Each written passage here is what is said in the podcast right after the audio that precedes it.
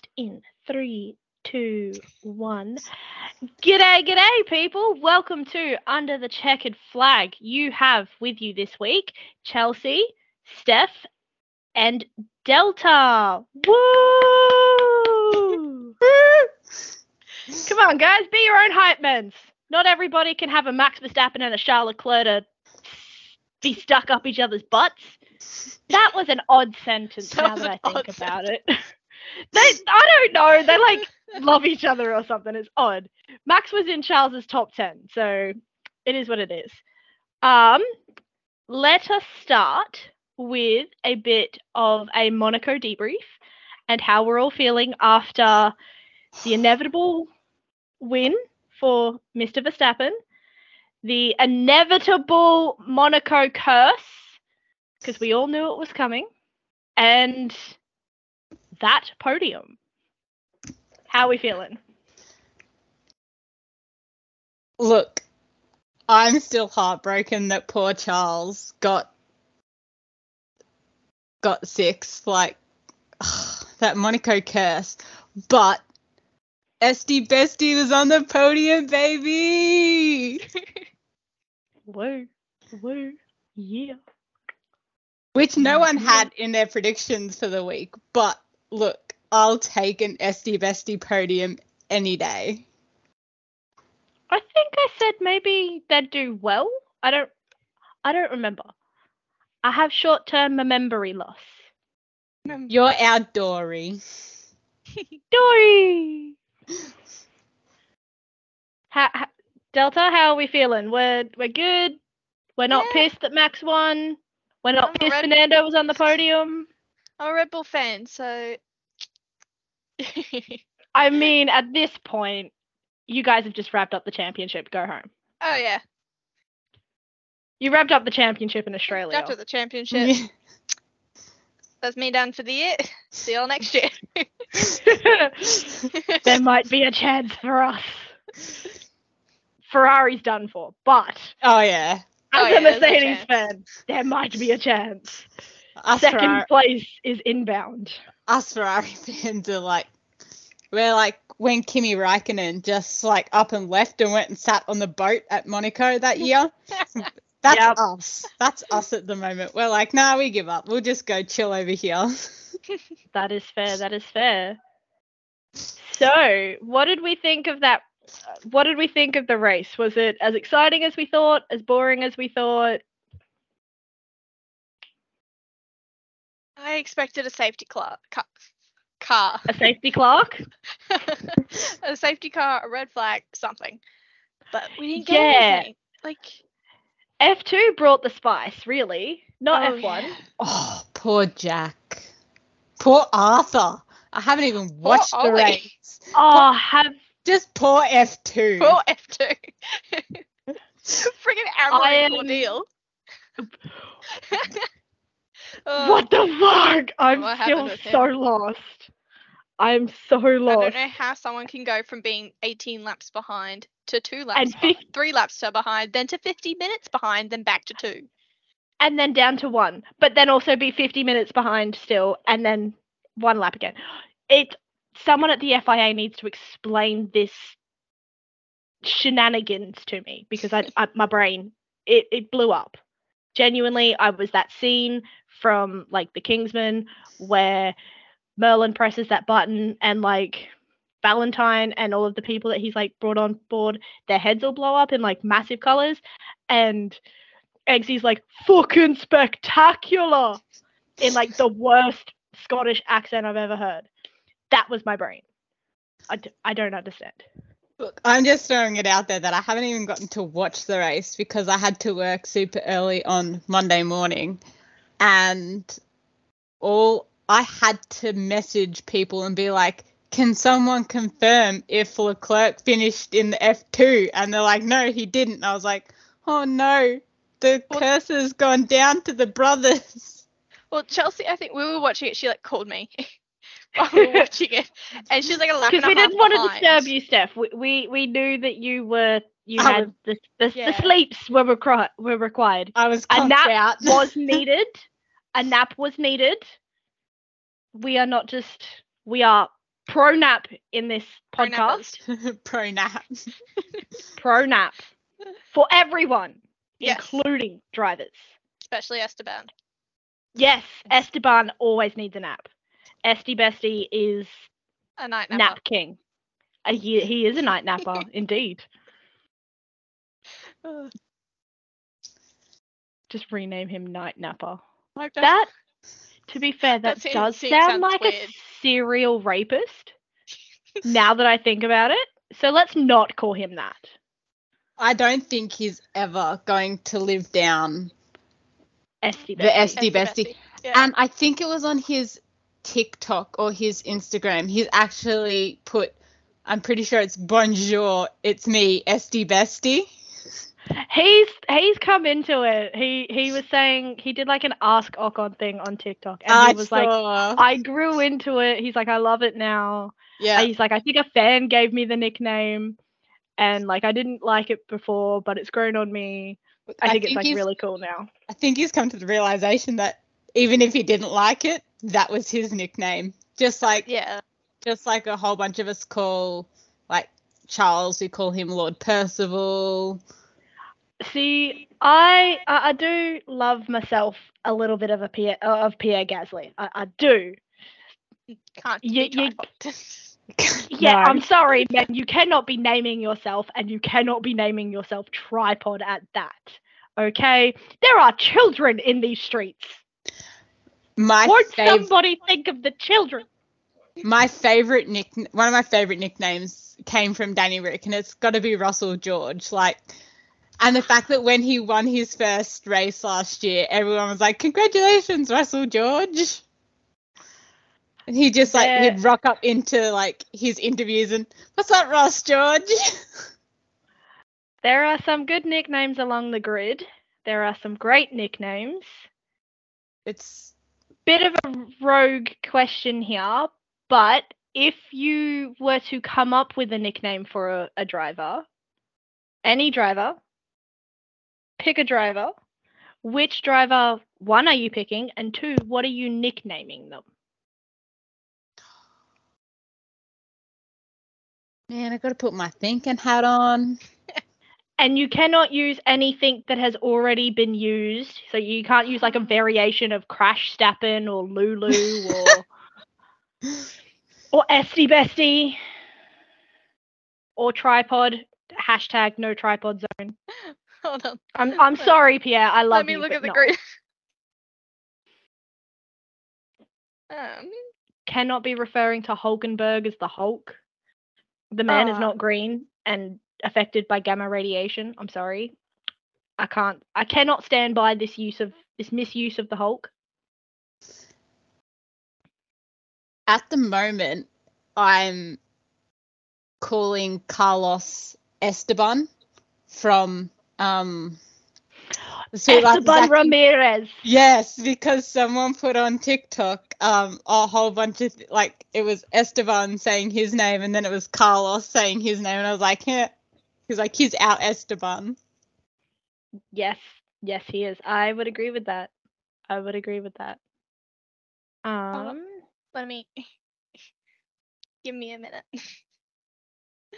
It's such a hard think. such a hard thing to think of because you just you find a nickname for them and then that's just what you go with. Like I Danny- have it on there. Danny Rick's always been the honey badger. He will always be the honey badger. See, I have a thing about nick. Uh, people get nicknames in like football in AFL. Um, there's a player on my favorite team, Daniel Rioli. I could not remember his name for the life of me. So for the first season, his nickname, and I called it to him to his face, and he pissed himself because he thought it was the most hilarious thing he's ever heard. Is ravioli.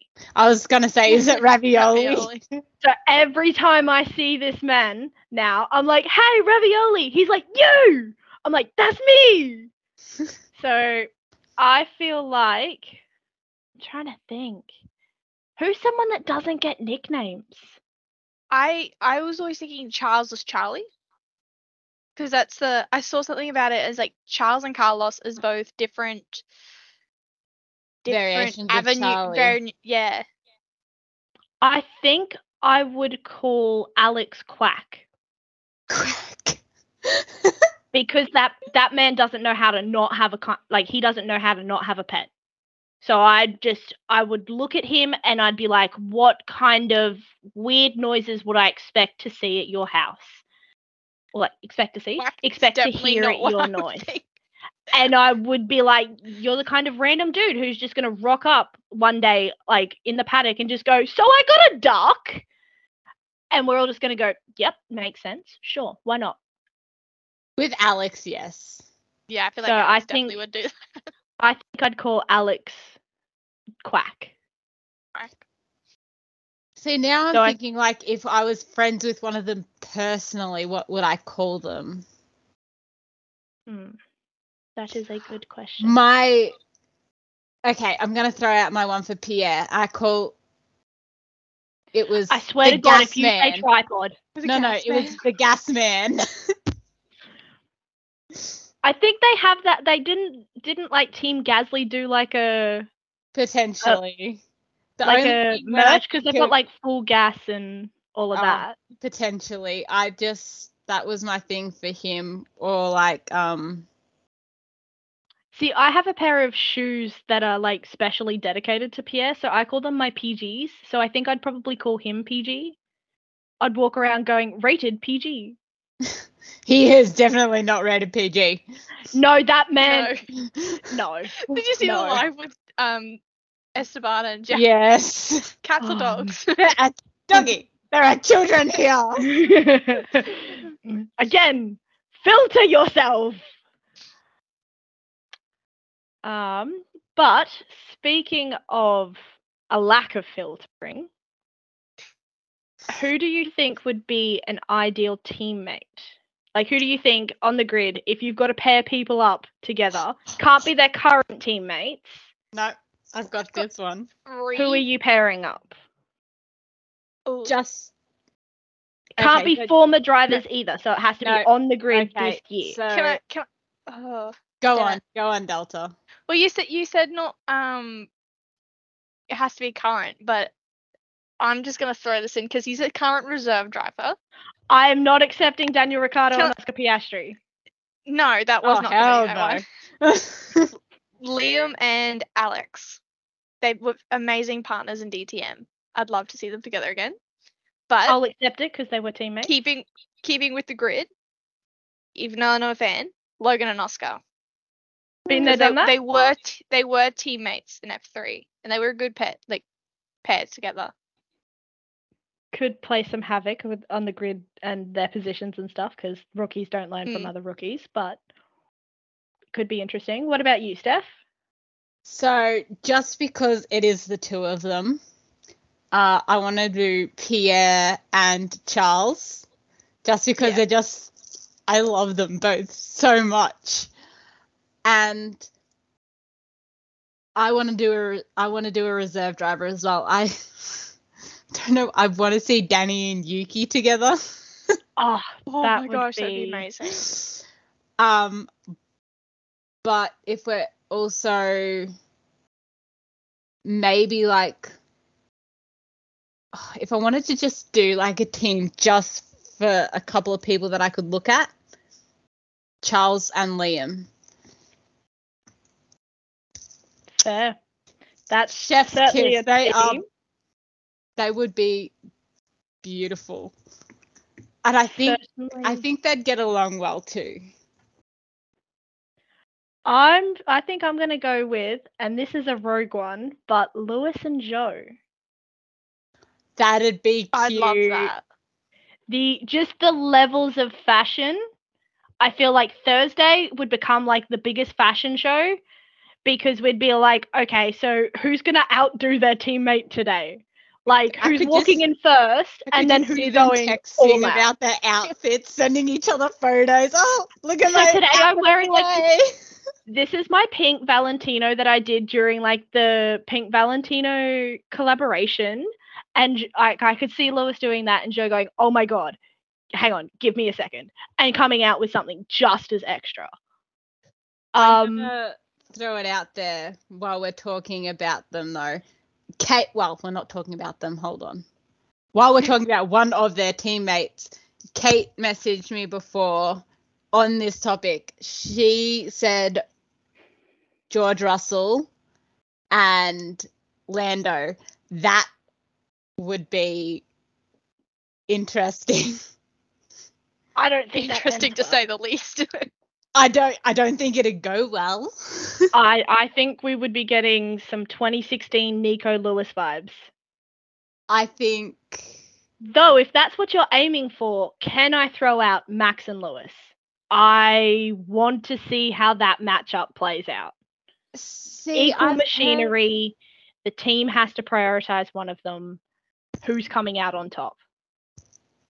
Has I've to be a heard- separate team from like Red Bull and Mercedes, though. I've heard that they're actually that actually get along when they're when they're not well, like the whole grid gets along when they're not racing, but I don't know. It look, yeah, it'd probably be the same kind of vibe as that, but it'd be an interesting one, that's for sure. Okay. And so, changing the question up slightly, one former retired driver and one current driver. Who are you pairing up and why? I want to break my own heart and say Michael Schumacher and Mick Schumacher. oh.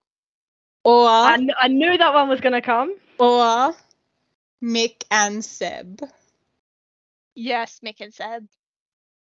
Because they do um they do race together in I'm having a mind like I can't even think of it. It's when Um, they Racer champion. Yeah.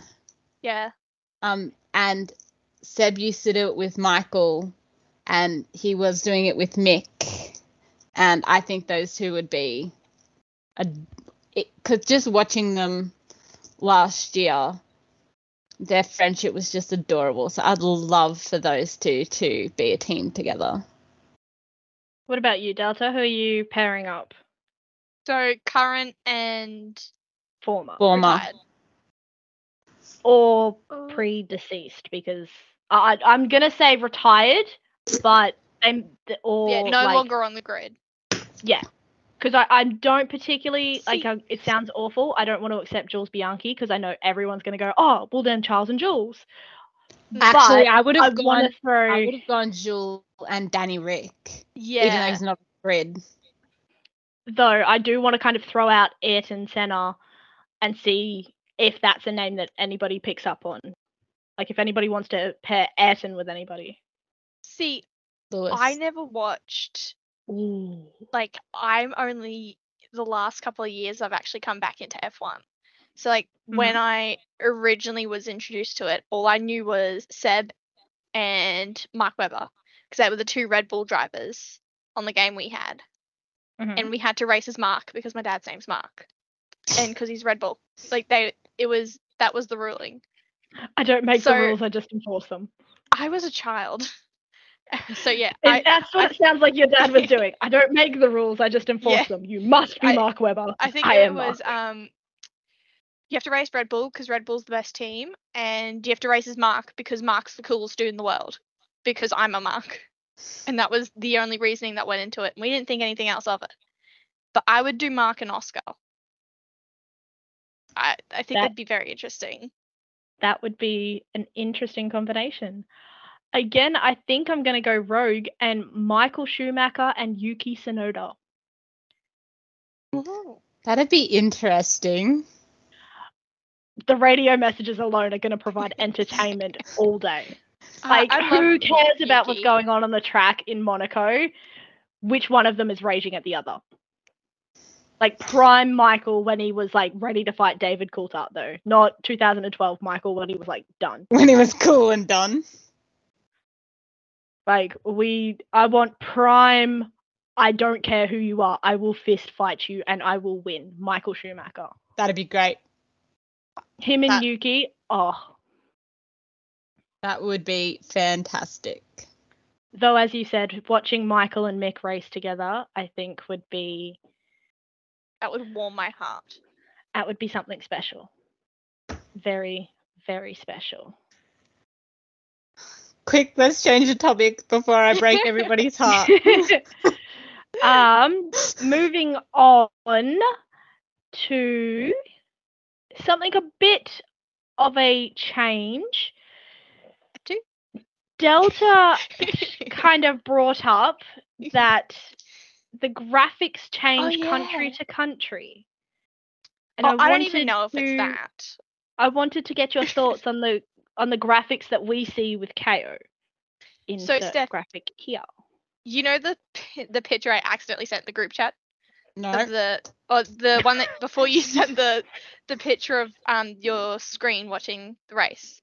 Oh yeah. Yeah, so I was meant to send that to Chelsea when we were talking about it, but um because I've never watched a race live and I've never watched one through like the Kayo stream, I thought it was just a Kayo thing because the only race I've watched live was Melbourne, and obviously I was there for it. And 10 last year didn't do the graphics like this. But the amount of information that they put on them is insane. Which There's so they're much in. information so That- quickly. That's just an. I think that's just a Kayo thing. No, because I didn't see it on 10 It last happens year. in the, on Sky. Oh, I don't know. I've I've always seen it. Because I didn't see it unless I'm just like missed it. But I didn't Sometimes see it in it's a blink and you miss it thing, Yeah. and they don't But yeah, do it no. all the time. But I've I have seen it quite a bit. And like the graphics between like the distance between the two cars. It is That's amazing. such a It's cool graphic. so much information, like the different lap like the lap times, the gap between them, their um sector by sector. In F2, which is what I've predominantly watched, and F3, they don't do that. They've just got like a gap. And that's it. So yeah, I How was we very just like to step up the game. Yeah. Almost So just like a new speaking new field. of graphics, if you could add a graphic, if there any one piece of information that the the stream itself, the broadcast itself is currently missing, what are you adding?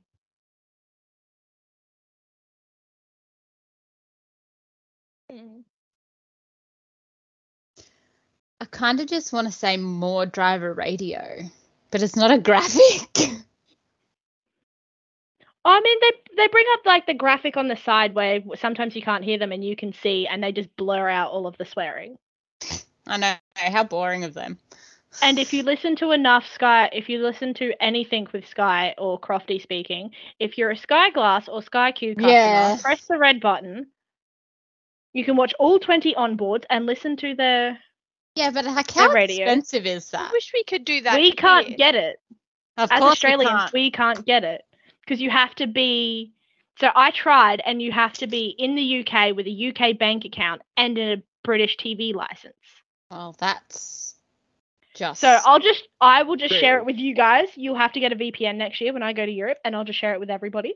Oh, bless. So How the kind. hey, Delta, you have to come too, okay? I can only share with so many. You share with Kate, I'll share with Steph. We'll be fine. It'll be all good. It's um. Well, we all know who's on board. I'd listen to. Although I don't know if I could bring myself to listen to Charles all the time because like his radio from last year where he crashed out and he Oh, screamed the that no. no. that still haunts me and that still breaks my heart every time I hear it. And I hear it all the time. I was like, why would you keep using that? Yeah. I feel like I listen to Yuki all the time because his just cracked me up. like even the commentators mentioned it. They're like, "Oh, I love listening to him." Are you trying to crash me? Are you trying to crash me?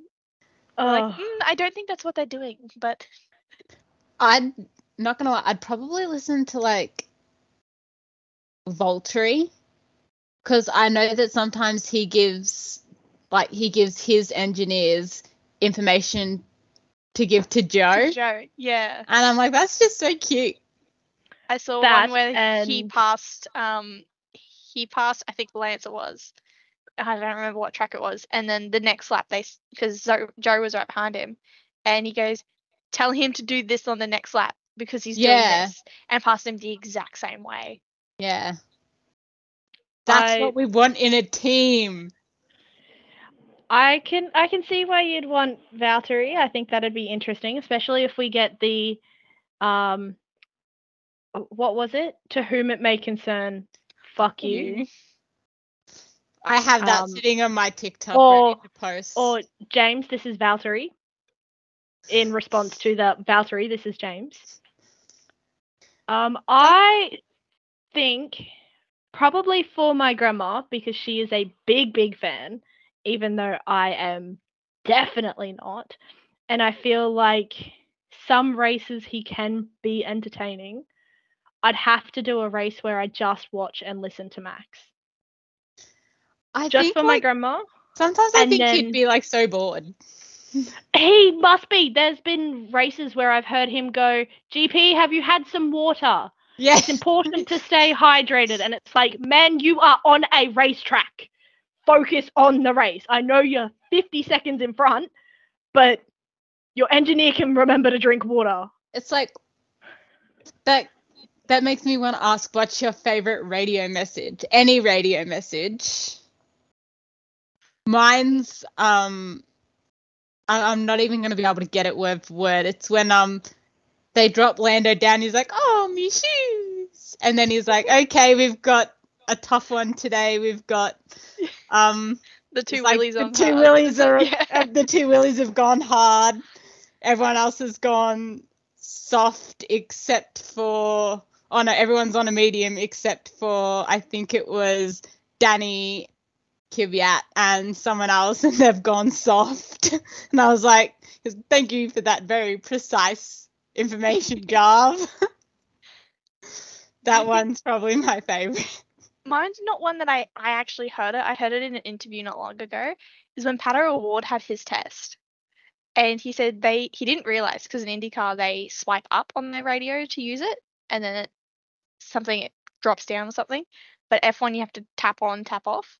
And he didn't realize you had to tap it off. And the first time he put his foot flat on the straight, he just started giggling because he didn't realize how quick he'd go and how fast he'd go with all the downforce and everything. And they just died laughing. It just makes me think of the the pit confirm button is the okay button, Brad.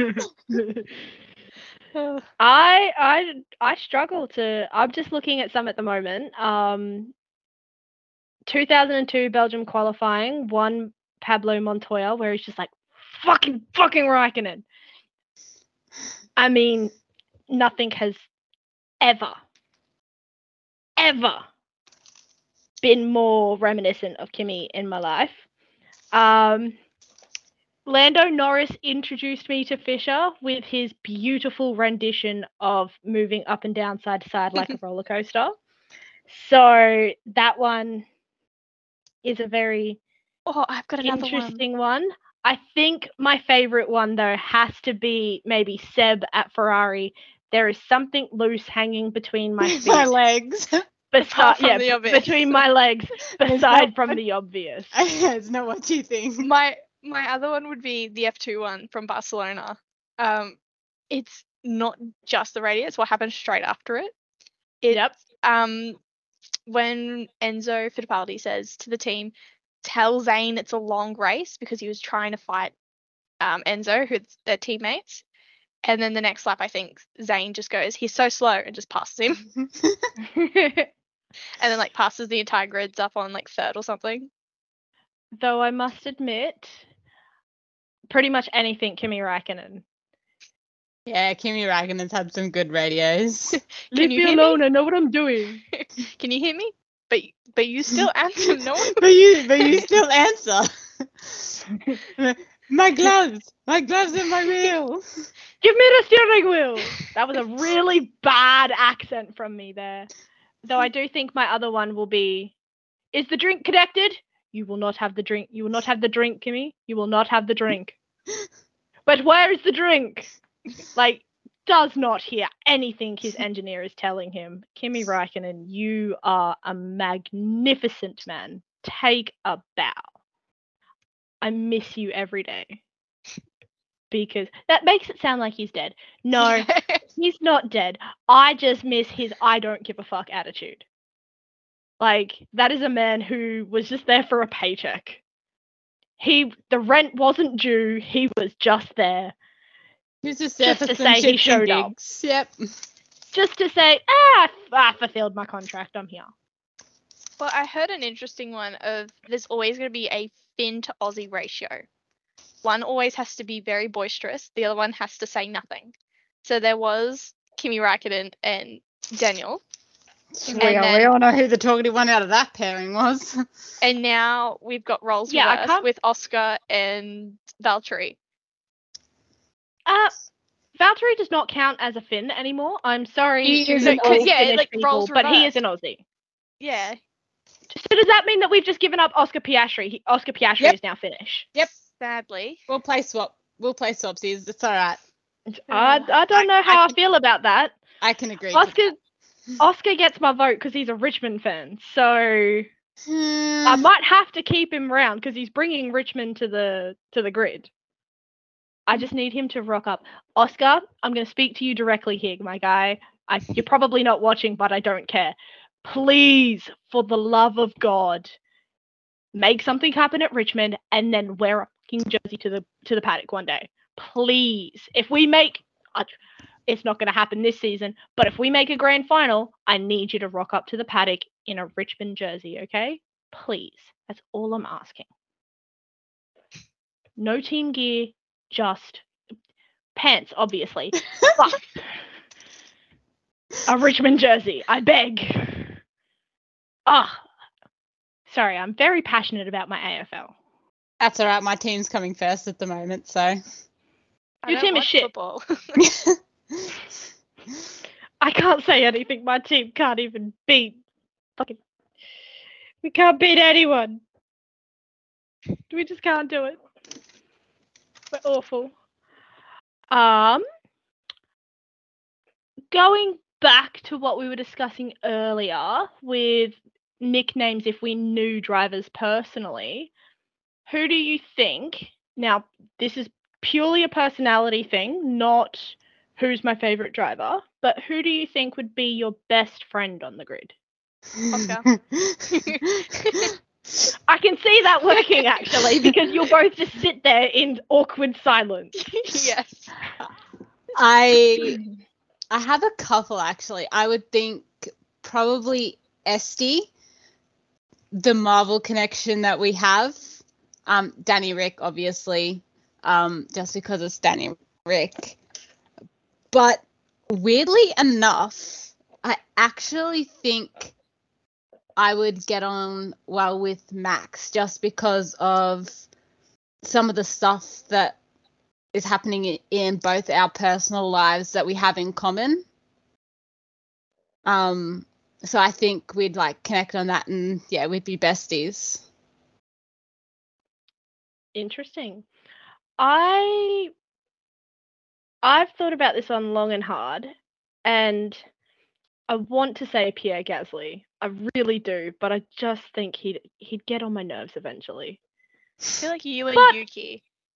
I was actually going to say, I think me and Yuki, we are both immature little children who will happily have a go at someone if necessary, or even if not, just because we've just gotten that fired up. Um, but I think Yuki, because also Yuki's short, and I'm not as Short. short as Yuki, but Yuki would make me feel tall. So I'd be like, yes, I'm the tall friend. Where everybody else just makes me feel like I'm a bitch. Oh, I'm the same. I'm five foot five, dead, and I'm tiny. It's I- so funny. It's so funny when people see me at work and associate my height with my job because they're like, how just that's so weird. I am not here for the height slander I am about to hear. Okay, we are not doing this again. Okay, I Can we know that that man is little 20. Zane Maloney. That man is 20 and he is a centimeter shorter than I am. Okay, He's so little. unless you're talking F3, in which apparently he's then 10 centimeters taller than I am. In which case, I call bullshit.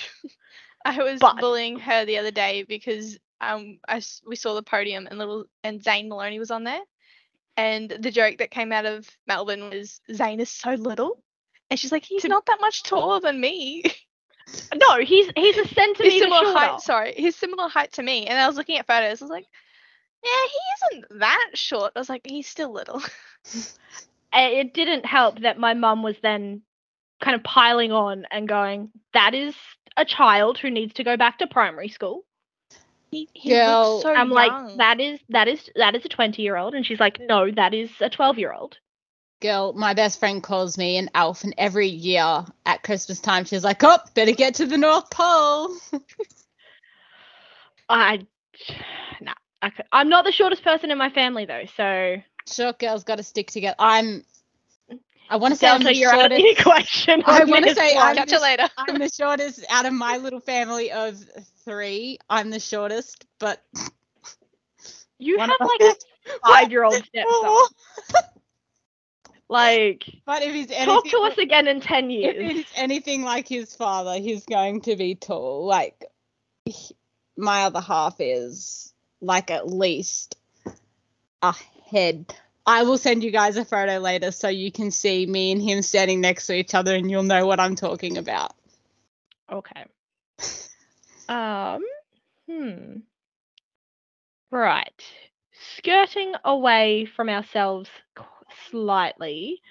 Um, but there has been some controversy over the last few days because one Mr. Tom Holland was with Red Bull but supporting Lewis.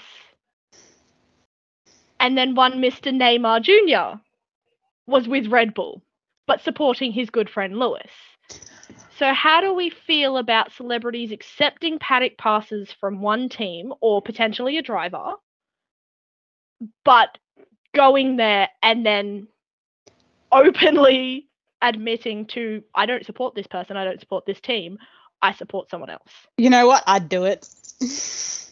I would like I could look, I'd support whoever whoever gave me the thing, but like if anyone ever said to me, Who do you want to win? I'd be like, Oh, Charles.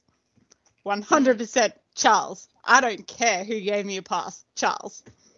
I don't think they're doing it for support. I think they're doing it also to be like, you know, this is Monaco. There's a huge thing. I think there's a film festival on or something at the same time. I heard. Cans. I Cans, think. But yeah, they're like, oh, you know, we've got all these people here. It's a big event. We'll invite a big name to, like, up the social media maybe. well like Kylie Minogue was at Monaco. I was like, "D- girl, do you even watch Formula One? Yeah, she's like friends with Geri Horner, isn't she?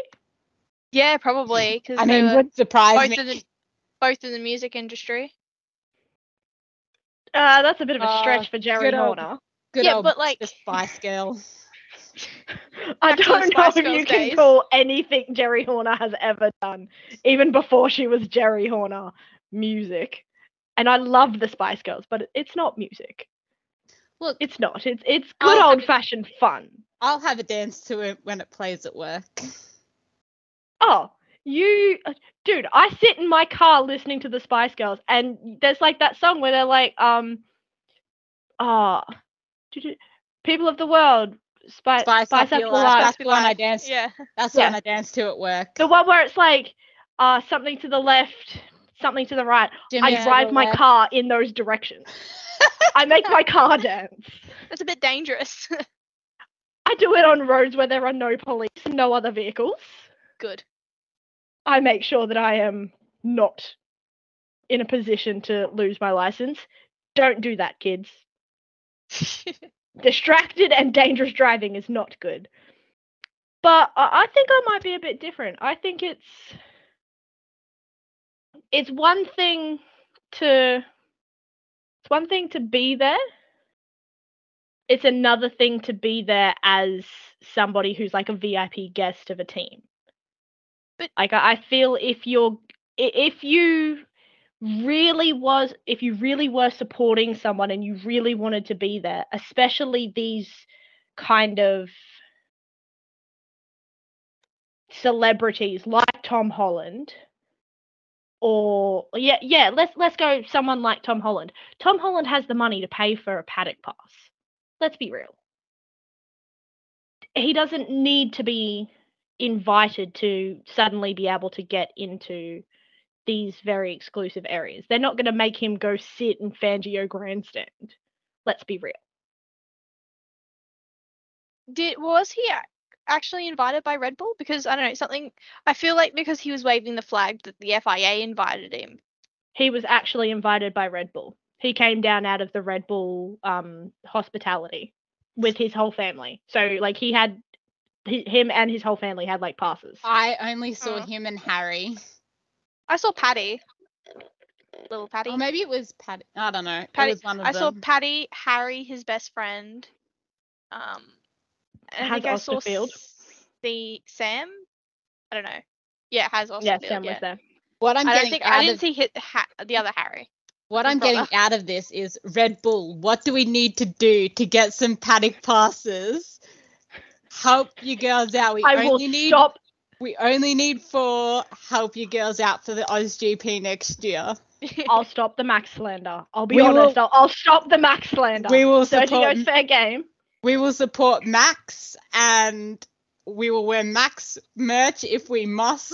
But get Mm, us get us into the paddock. But no, I've got I- Red Bull merch. I, I can't be supporting this Max merch si- situation. I, I'm Even sorry. Just a hat. Wear a hat. Just just a I hat. can't do it. Wear, I wear can't do it.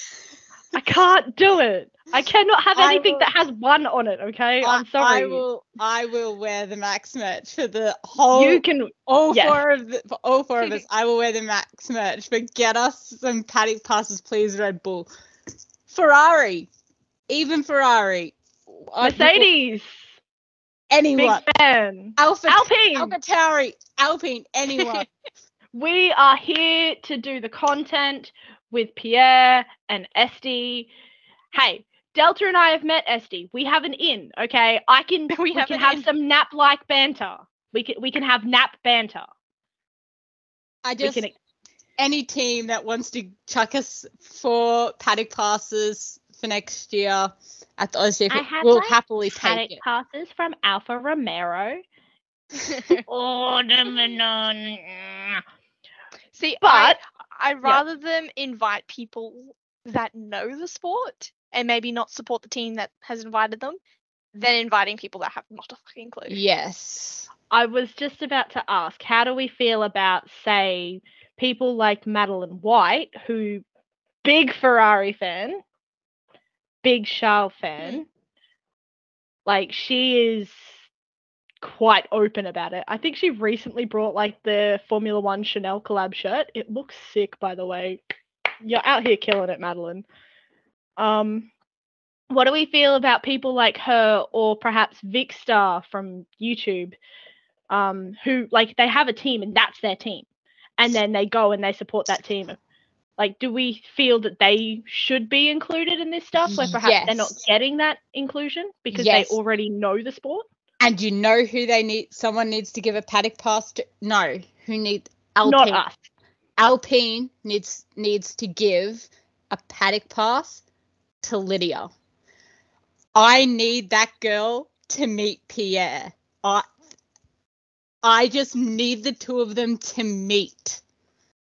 She, I know she went to a car reveal. I can't remember if it was Alpine or I think it was McLaren. But I know she went to one, but I just need Alpine or where if they get rid of Pierre, wherever Pierre, I just need them to give her a paddock pass. I need her to meet Pierre. I also need her to meet Danny Rick because she's, you know, the president of Rick Nation. But both of the anyone, someone, anyone, give her, Everybody. everybody, give her a paddock pass. She is, no, she's great. someone that I do feel, and I'm, I'm probably going to offend her. I'm so sorry. I, t- I don't remember your name, but whoever created Thirsty Thursday, get her at every every media session on a Thursday. I beg you, like, do a grill the grid with her. She gets to sit down. She gets to go over with the drivers and put through like a top 10 of their best Thursday, like thirsty Thursday picks. I feel I, like that would be amazing. I feel like she's I think I might her name might be Sam. I feel like she's been maybe not in the paddock, but I think she has met a few of them. hold on. I've got she all she goes by on TikTok is she loves F1. And I'm still trying to figure out how she got that video of Valtteri doing the Thirsty Thursday intro. Cameo. Oh, that is so smart. He's on Cameo. Oh.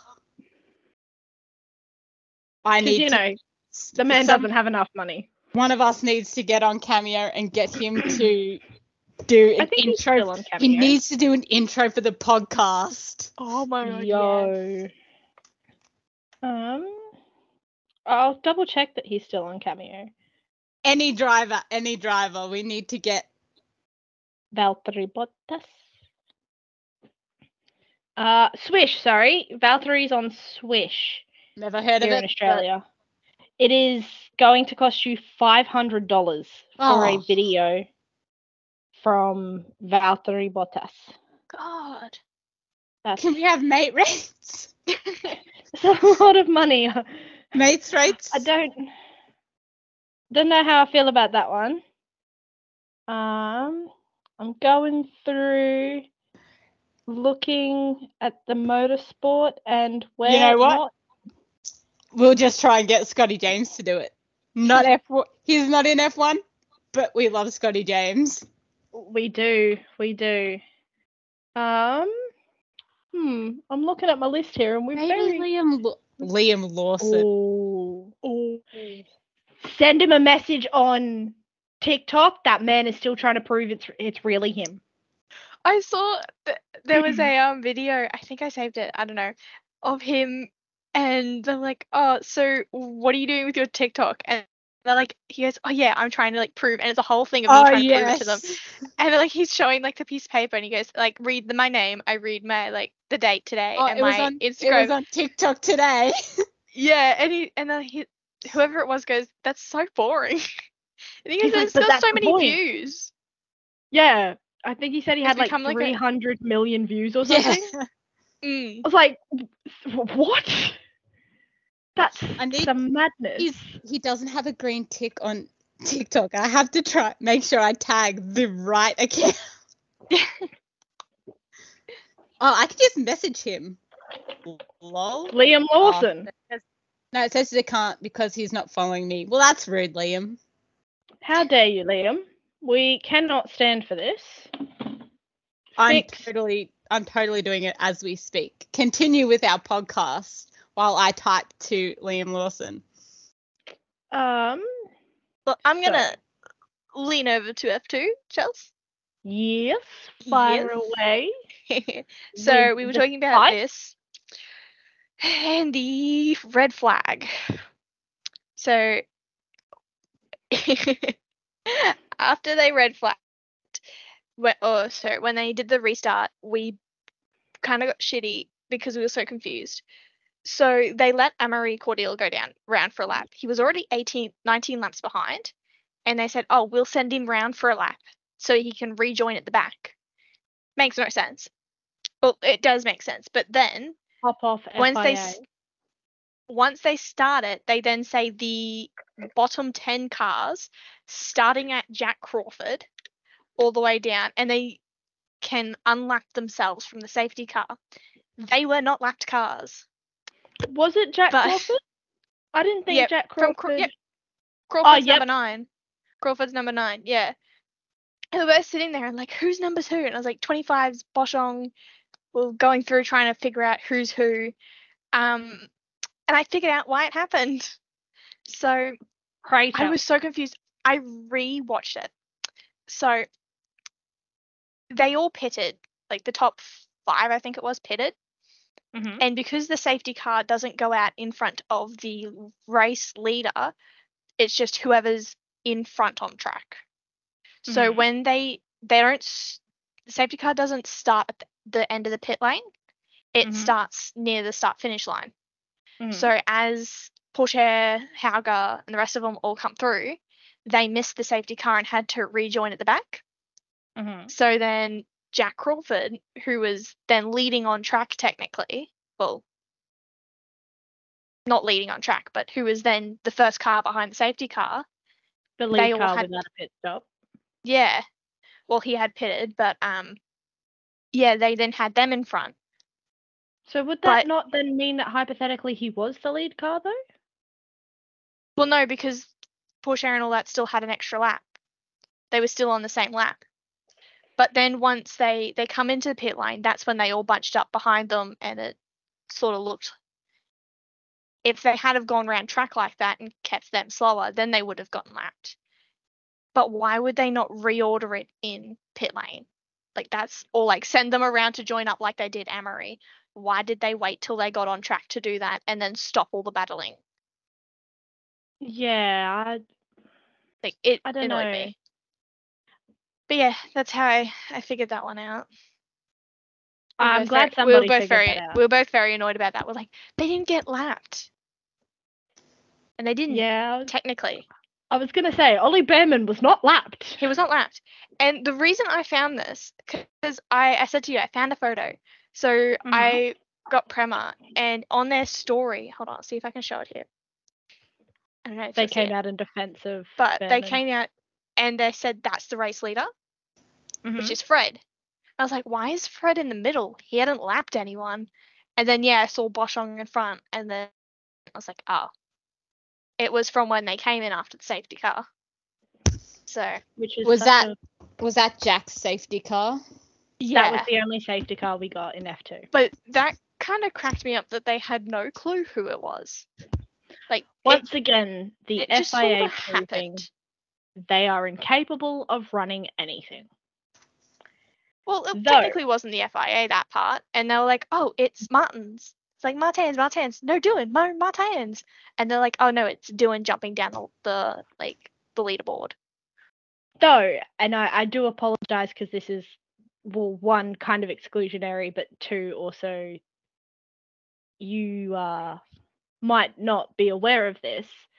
Um but what do we think of that Martin's penalty? Because I've seen a lot on Twitter over the last couple of days, and a lot of people are saying that he should have mean- been disqualified and probably probably should have copped a race ban because that was super dangerous, way too close. I mean, the first flag that I saw, it was you could definitely say that he didn't see it because it. I mean, they are flying around a track, and I think he only just passed it as they were putting it out. But there were I think like no, two thought it or, was there was two in between that. Yeah, there was two in between, two or three in between that that he definitely could have slowed down. I think, but and obviously I don't think he did it on purpose. Not defending him or anything, but yeah. Then again, I don't think anyone really knew what was going on at that time, and it could have ha- ended way worse than it did. I think we're very lucky it didn't end as badly as it as it could have. Like Mm. that car was still on fire.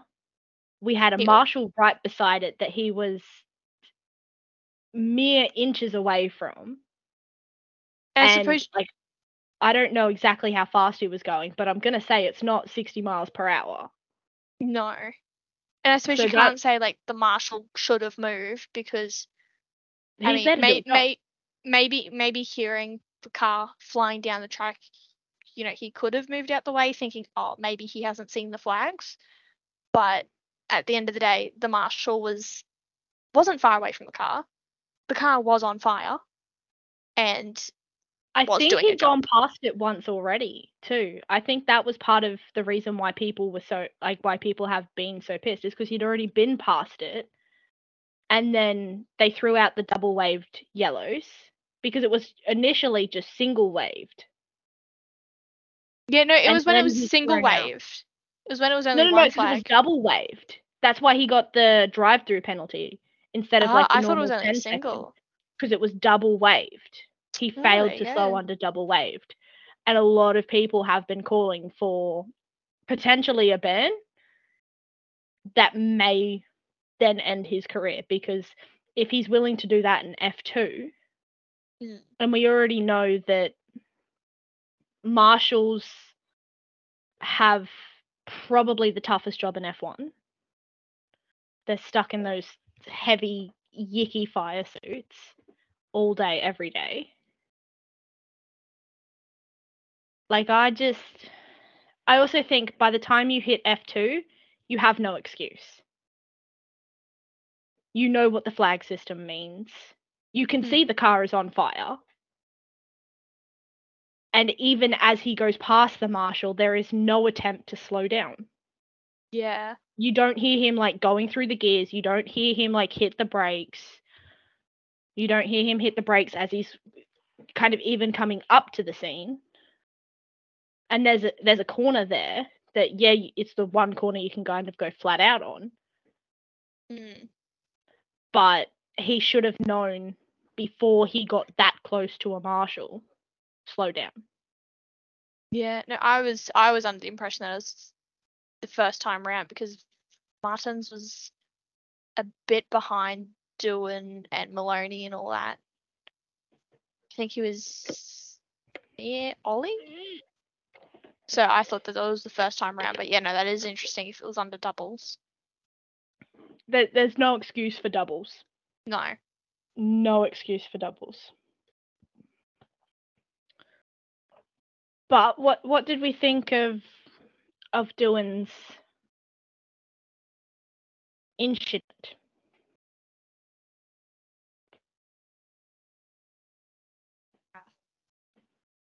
Uh, you can't. We haven't even gotten like a full picture of how it happened because they just replayed it about fifty times, but they don't have the camera angle of when the first spin happened because he hit something first.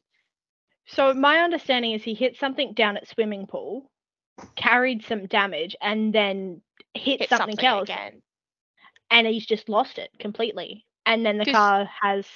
Once again, what is it with Alpines and catching on fire? Like, I know you're French, but goddamn, you don't have to set everything on fire in protest of something.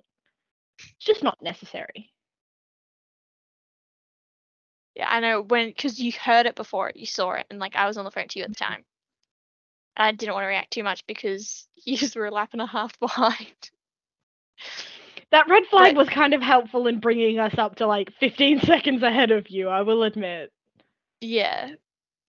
But yeah, that was and it happened so quickly too. I'm glad he's okay though. Like, Yeah. because that was yikes.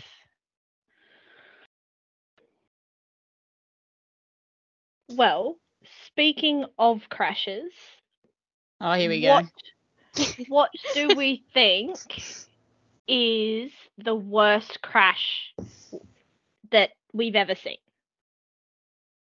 Or or that ever one has ever had? The worst one. The worst I've one got- and then the nearest like the, the nearest miss. Oh man, I've got three. The worst one I've seen would have been Guan Yu Zhou last like yeah, last year at Silverstone. That one was bad. I I didn't think he That was getting out of one's the that one was in my second. That one was my um close call one. Mm. Cause yeah, that was the biggest one that I've seen while following this like like following the sport like closely. Because I mean, I saw Romain Grosjean's, but that was That's a my fair bit after the crash. that one gives me the heebie-jeebies. Yeah. actually, there was um Sophia Flörsch's one in Macau, and like I I remember showing Dad that because he says, oh, you know, she's she's a fair age to be in F three, and I explained to him like, you know, she did all She's female. Like, no, but not just that. That like, sounds awful, you but know, she we all know. She was in the F the F three regional when it was called that, and like showed dad the video. I was like, like she had this huge crash, and he goes, "Oh my god, I remember watching that when the boys were racing." I was like, "Yeah, that was her," and he goes, "Oh no, no wonder she's only making it to F three now." Hmm. I mean, the worst crash. I obviously didn't see it live. Jules Bianchi, I think. Worst crash I have seen would be um, Grosjean. I for sure thought he was gonna, and that is how I fell in love with Charles because I actually fell in love with Charles from his voice, not actually his face or anything. I watched that and I heard his on board, and it broke my heart. His on board broke my heart, and then I'm like, I must protect this sweet angel at all costs. This is my driver. And yeah, I've been a Charles fan ever since because of that crash. And that crash still gives me the heebie jeebies. Close call one, or like big but not big, I would say probably last year with Joe. I was, yeah, I was like, oh my God, and Russell running, like jumping out of his car and mm. running across, it gave me um, flashbacks to supercars when Scotty McLaughlin um, crashed and was up on his side, and um, Van Gisbergen pulled up behind him and jumped out of the car and like was helping him out of the car and everything. And yeah, I hate when people crash, but the other big one that definitely resonates is you're gonna mention Antoine Hubert and yeah, I was gonna say uh, that was my second one. Yeah, I but not only was... like I've seen the crash and it looks insane and everything, but then hearing what uh, JM like endured from that, like he said, you know, he didn't pass out initially. He like was just screaming in pain. I was like, that mm-hmm. is, whew, like that's a I, lot. I was gonna say my two. So the one that I had, I didn't see live because I was not born, um, but I have heard about many, many a time is Ayrton Senna. Yeah, I've seen that. San Marino '94. I've is... seen videos of it. I don't like that one. Definitely don't like that one. Um, first one I saw live was Antoine's, and then that one every year. That that's it Spa really kills me up, every. Spa is my favorite track, partially for Antoine. Spa is my favorite track. Um, and then I have two for closest call. I have Monza 2021 that and excuse my language here, but that that terrorism, I I cannot I cannot condone it. I don't care who you are. That was not okay. Um, but then my second one is Pierre in Suzuka last year. Oh, oh yeah. Way too close. We had already lost like that's almost 10 years on. Like we're we're 8 years out from Jules and it's almost exactly the same like we didn't learn at all. And that's one that, again, heebie jeebies yeah. are. Oh, I got goosebumps just thinking about it. Although, and not to sound like rude or anything, but I am so happy that Pierre and Charles got so shitty. Yes. And like they made it very well known that that was not okay. And actually, it wasn't I, even just them; it was most of the group, But like most of the grid, but I think Pierre and Charles well, mm. we all know why Charles got so Charles, heated yeah. about it for both reasons because it was Jules and Pierre. It's dangerous. It was Pierre. Like P- him and Pierre are like. It's to the point now where, like in my brain, I can't have Pierre without Charles or Charles without Pierre. They're always together. Um, but yeah, even like P- like Pierre getting so up about it, and there was a few that I watched getting so pissed off. And I was like, good, give it to him. You let him know that it's not acceptable because we can't we can't tell them. So they were not only their voice but our voice as well to say no, that's not okay because we were all thinking it. We can't do anything about it, but they can. So Well, speaking of crashes, odd little segue here, but at what point does Lawrence Stroll start to prioritize the team over his son? Oh, that's never gonna happen. Mm. Yeah. He's a man. businessman. It don't matter. Yeah, but he also he also bought the team for his son. He did. It is an odd catch 22 for Mr. Stroll.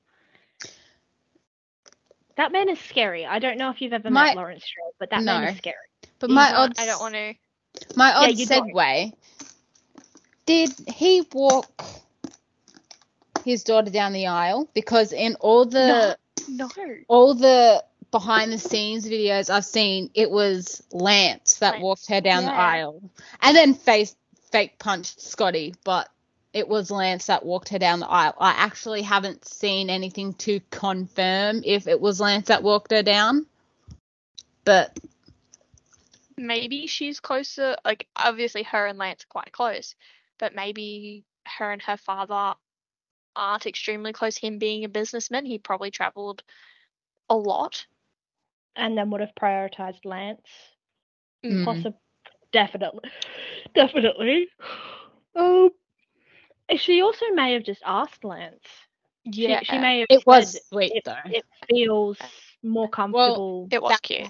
Because aren't they that- aren't they twins? Or have I completely messed that up? I don't think they are. I do know that that's I think they how. might be. I do know that that's how uh, her and Scotty met, though. They met through Lance, Mm. which is weird in my mind because I'm like, mm, how does Scotty know Lance? Well, he knows him through Daniel. I was gonna say Danny. Yeah. But then also Scotty's a s- Scotty's a snowboarder, so he's probably met Lance up on the well, that's like true. uh, up on the Alps and Mm. stuff in Canada.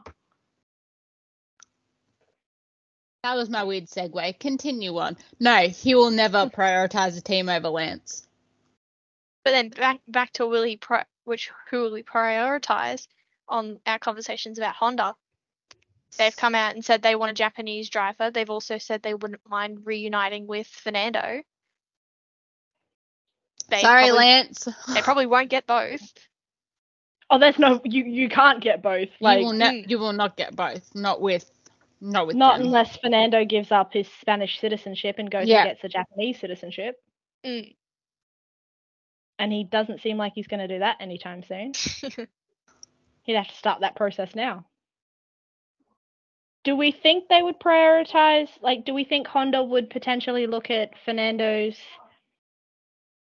performance this season and go uh, like would so so let's let's put a hypothetical out there fernando and yuki because those are the two that were pretty much going yeah all right this is who we're looking at who do we think they're going to prioritize in 2026 bearing in mind that fernando who is currently 41 is going to be what 44 maybe approaching 45 That man is gonna race until he dies that man is going to die on the racetrack. on the racetrack. Of yes, He, he he's going to go, and this again, I can't believe I'm saying this, considering I just said that that particular crash gives me goosebumps. But that man is going to go a la Ayrton Senna, in some stupid way that you're going to go, what the fuck?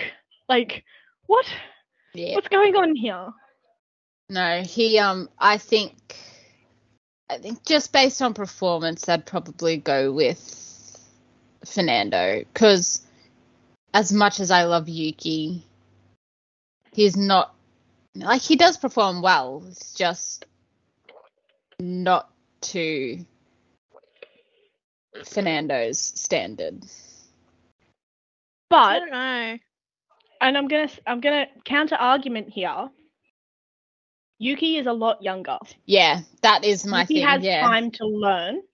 He he's got three years to learn, or two. Yeah, Let, let's just count two years. If they're saying we want him for the 2026 season, he's got two years to learn and grow. He's not a world champion, but that Aston Martin continues the way it currently is, and he could be at Aston Martin a world champion. would they potentially look at youth and talent over a man who, while he is still performing at incredibly high levels, is undeniably past his prime? Yeah, I would. Look, it's a catch. They could prior. Don't really know. They could prioritize. It could go either way. I think, like, I mean, It'd make more sense to go with Yuki because he's younger and he's got that that chance to improve and obviously not go downhill like Fernando could, but we don't know what they're thinking, so it's hard.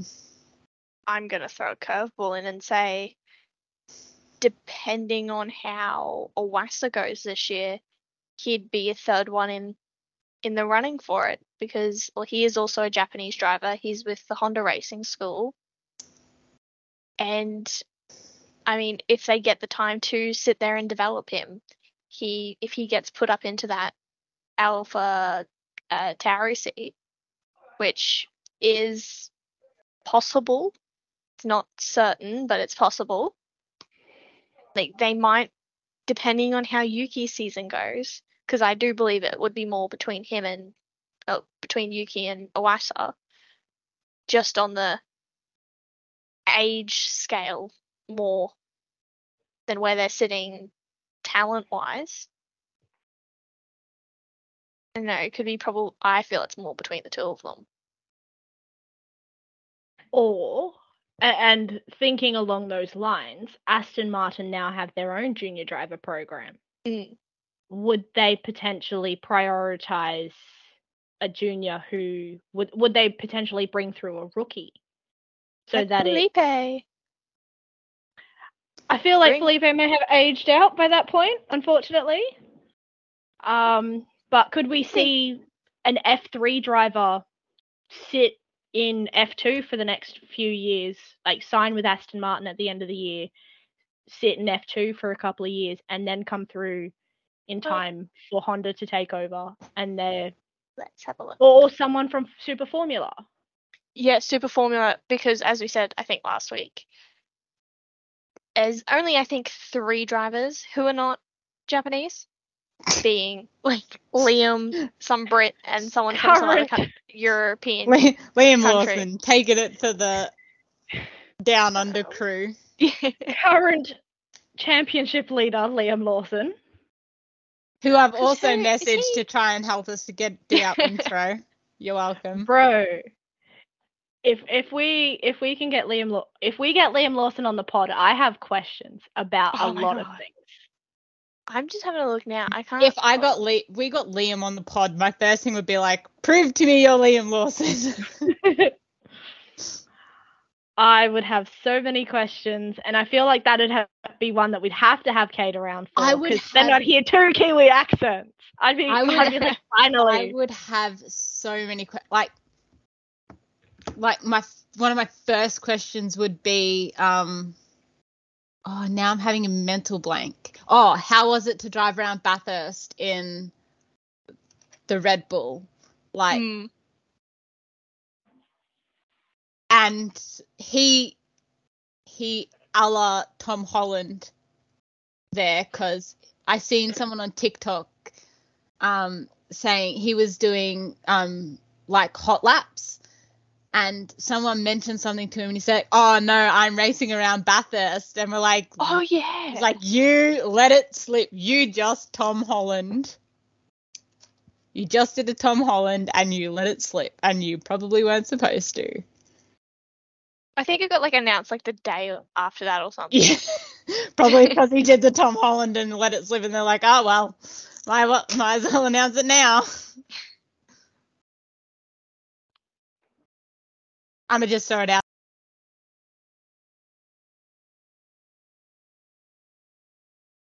Just to get the out intro. You're welcome. bro if if we if we can get liam Law- if we get liam lawson on the pod i have questions about Oh a my lot of things I'm just having a look now. I can't. If I got Lee, we got Liam on the pod, my first thing would be like, prove to me you're Liam Lawson.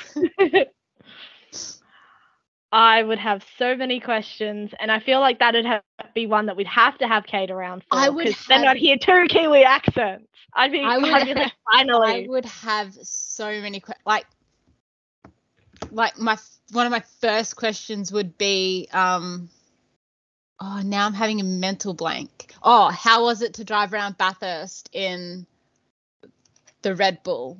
Like Mm. And he he a la Tom Holland there because I seen someone on TikTok um saying he was doing um like hot laps and someone mentioned something to him and he said, Oh no, I'm racing around Bathurst and we're like Oh yeah. like you let it slip. You just Tom Holland. You just did a Tom Holland and you let it slip and you probably weren't supposed to. I think it got like announced like the day after that or something. Yeah. Probably because he did the Tom Holland and let it slip, and they're like, oh well, might, well, might as well announce it now. I'ma just throw it out there, Liam, if you're listening, you know, hit us up, Hit us up. hit us up, come come do an episode of the pod. We'd love to have you. We, we do have a Kiwi component. She's we not do, here. she's just not here. So Well, we, Hang we on. have we No. have you. I was going to You're say, I count. I have citizenship. I count. I may live in Australia, but I count. So, ah, many a question for you, my guy. Many a question.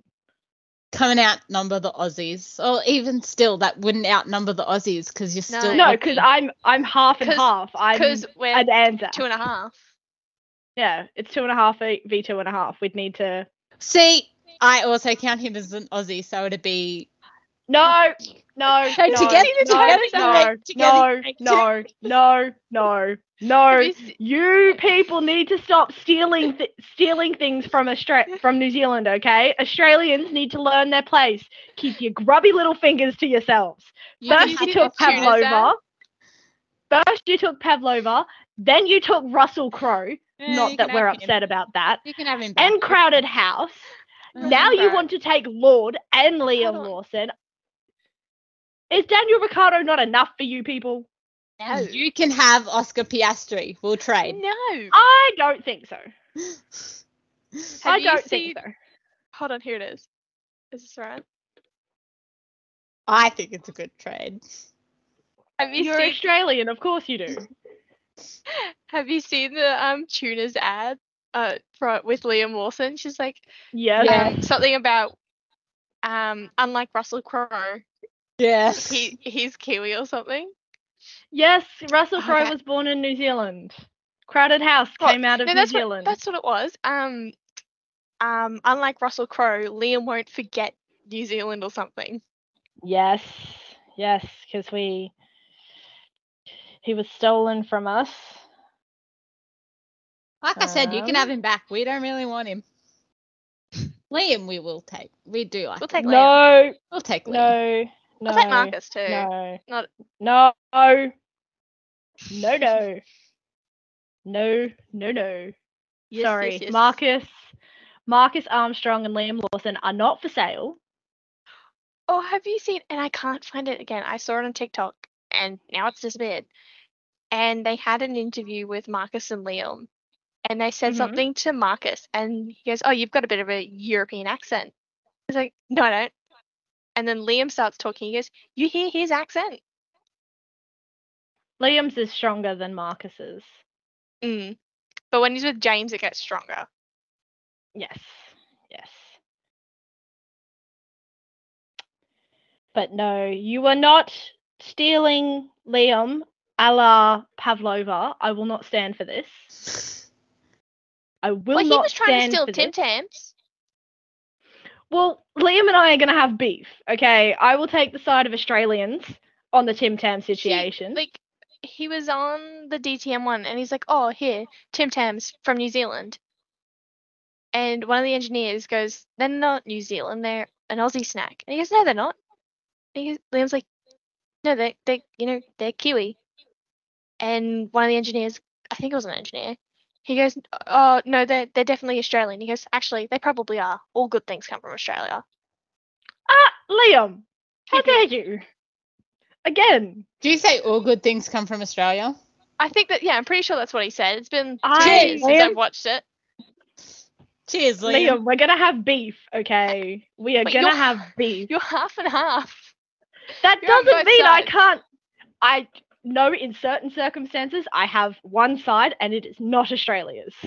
Rugby union, not Australia's side. Pavlova, not Australia's side. Lamingtons, surprisingly, Australia's side. I don't think New Zealand came up with the Lamington. No, You I also don't think New they came up Zealand the Pavlova.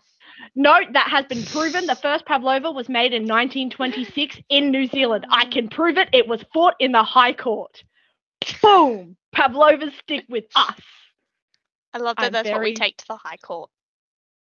We took it to the international, like we, we took it to the Hague. Yeah, we but fought that, that much over it. We took it to the Hague. that's Hague. my point. That's what we took to the Hague. Like, yeah, no, we didn't not t- war we didn't criminals take- or anything. yeah. Just who created the Pavlova. So I was just looking at a list of things. Um, Dangerous. So, the father of the Aussie flat white is said to be Alan Preston, who claims to have coined the term, adapting it from North Queensland, where locals had adapted espresso coffee to white coffee flat. He says that he was selling the flat white from 1984 to 1985. However, in New Zealand, they claim to have invented the flat white in 1989 after a failed attempt to pour a cappuccino. Um, I'm gonna continue here. Celebrities, people who were born in New Zealand. Rebecca Gibney from Mm. insert. What was it? Yeah. What was the? Packed to the rafters. That's it. So Oh, she's been in a ha- whole bunch of other stuff as well.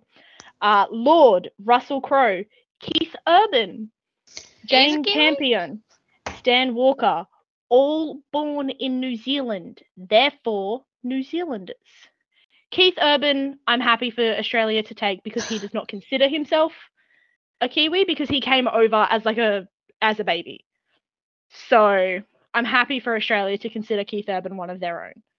Speaking of people converting and all that sort of stuff, Mhm. um, Christian Mansell. That mother. So Yes. Let's He- talk about this annoys me. So he is very much like when he came to Australia, it was like broadcasted. One of the Australians. Everything is of his. He is Australian. Uh, he races under the British Lewis. flag. Like You cannot be both, my guy. I love that we're one. talking about this on the podcast because we talked about it we've In the group chat. chat. And ugh.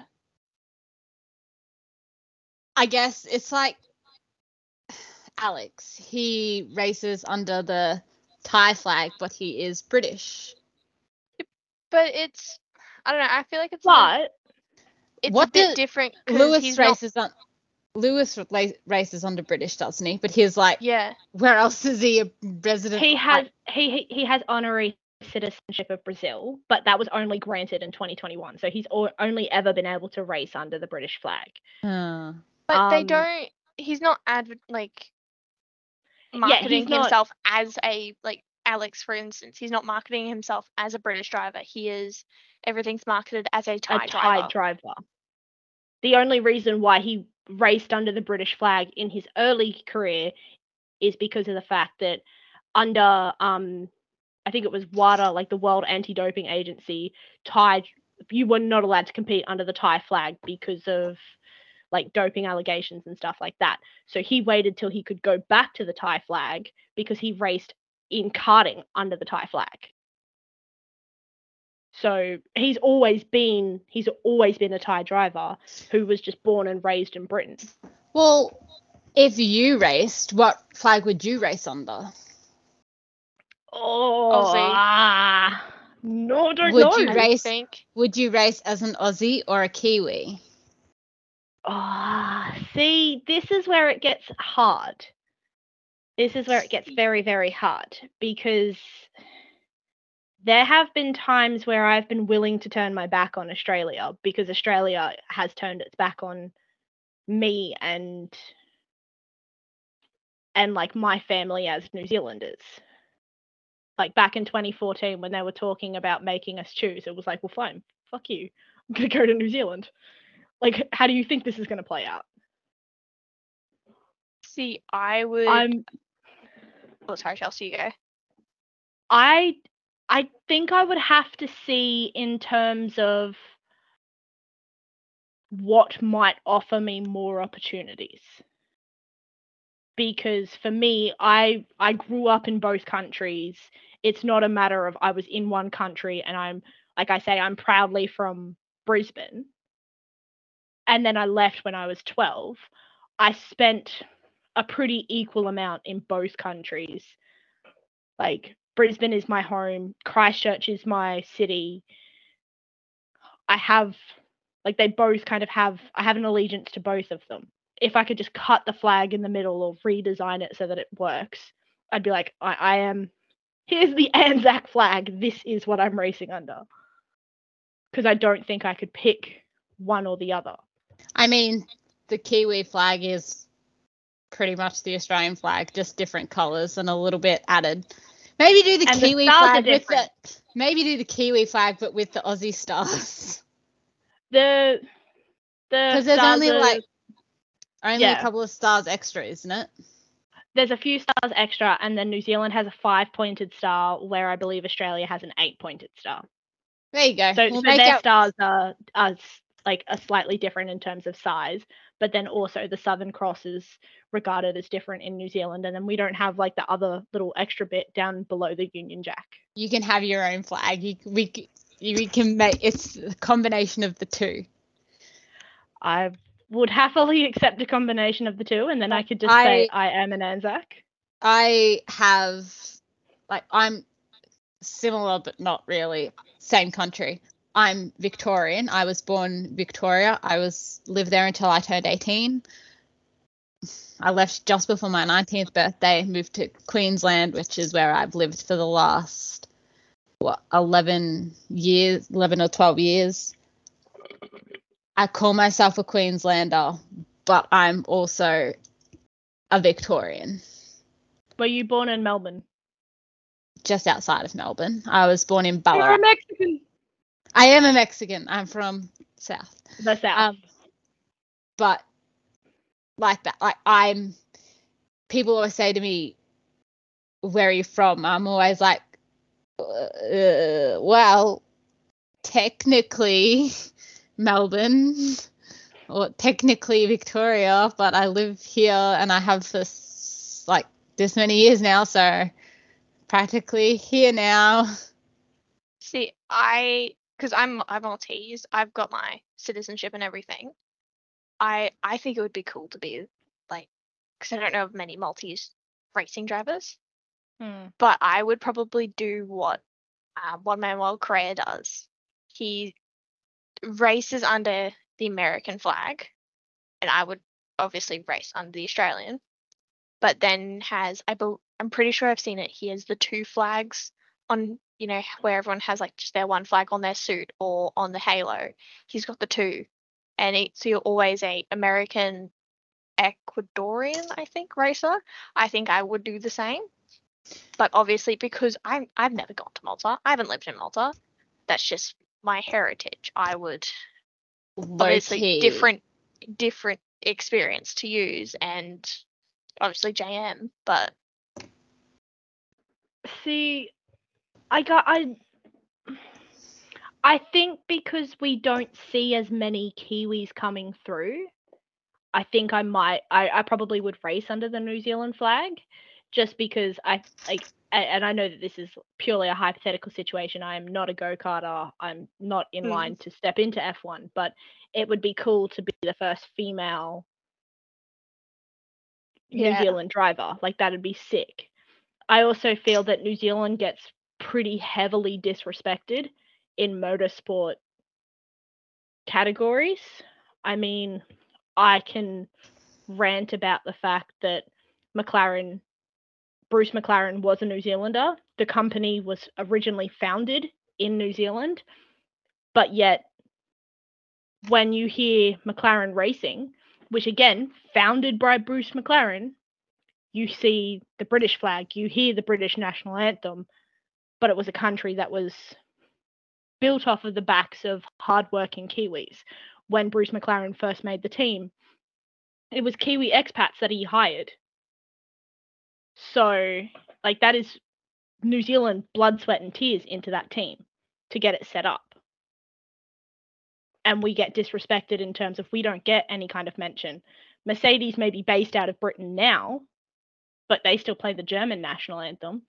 Red Bull may be based out of Britain now, but they still play the Austrian. Like it, it's one of those things that it's kind of like I think maybe for that reason, even though I've now like as an adult I've now spent more time in Australia, and I think being an Australian would probably bring me more opportunities because Australians are regarded high, more highly than Kiwis are. But like it's it's interesting for me to kind of look at how many other drivers are out there that have that sort of dual citizenship, dual nationality of how did they decide what flag to race under? Max well, could have raced under the Belgian flag, like the Belgian was, flag, as could Lando. I was just looking up why Alex races under the Thai flag, and he did it mainly because he wanted to be like there was no Thai drivers in motorsport. So he and his father, who is the UK part of that family, respected that and encouraged him to do that. That's why he chose um, to race under the Thai flag. I was looking because how you said um, JMC drives with both flags.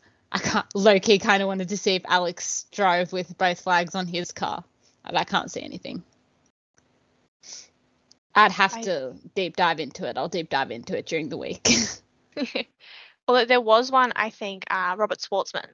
He was born in Israel, from what I remember. Um, but when the whole invasion Russian happened, um, I remember Kirill Smal, which probably is not a name that you two would know um, he couldn't race because um, his main sponsor, and also he was a Russian driver in F4, I believe at the time, they pulled out, all their drivers had to pull out because they were not allowed to race under the Russian flag.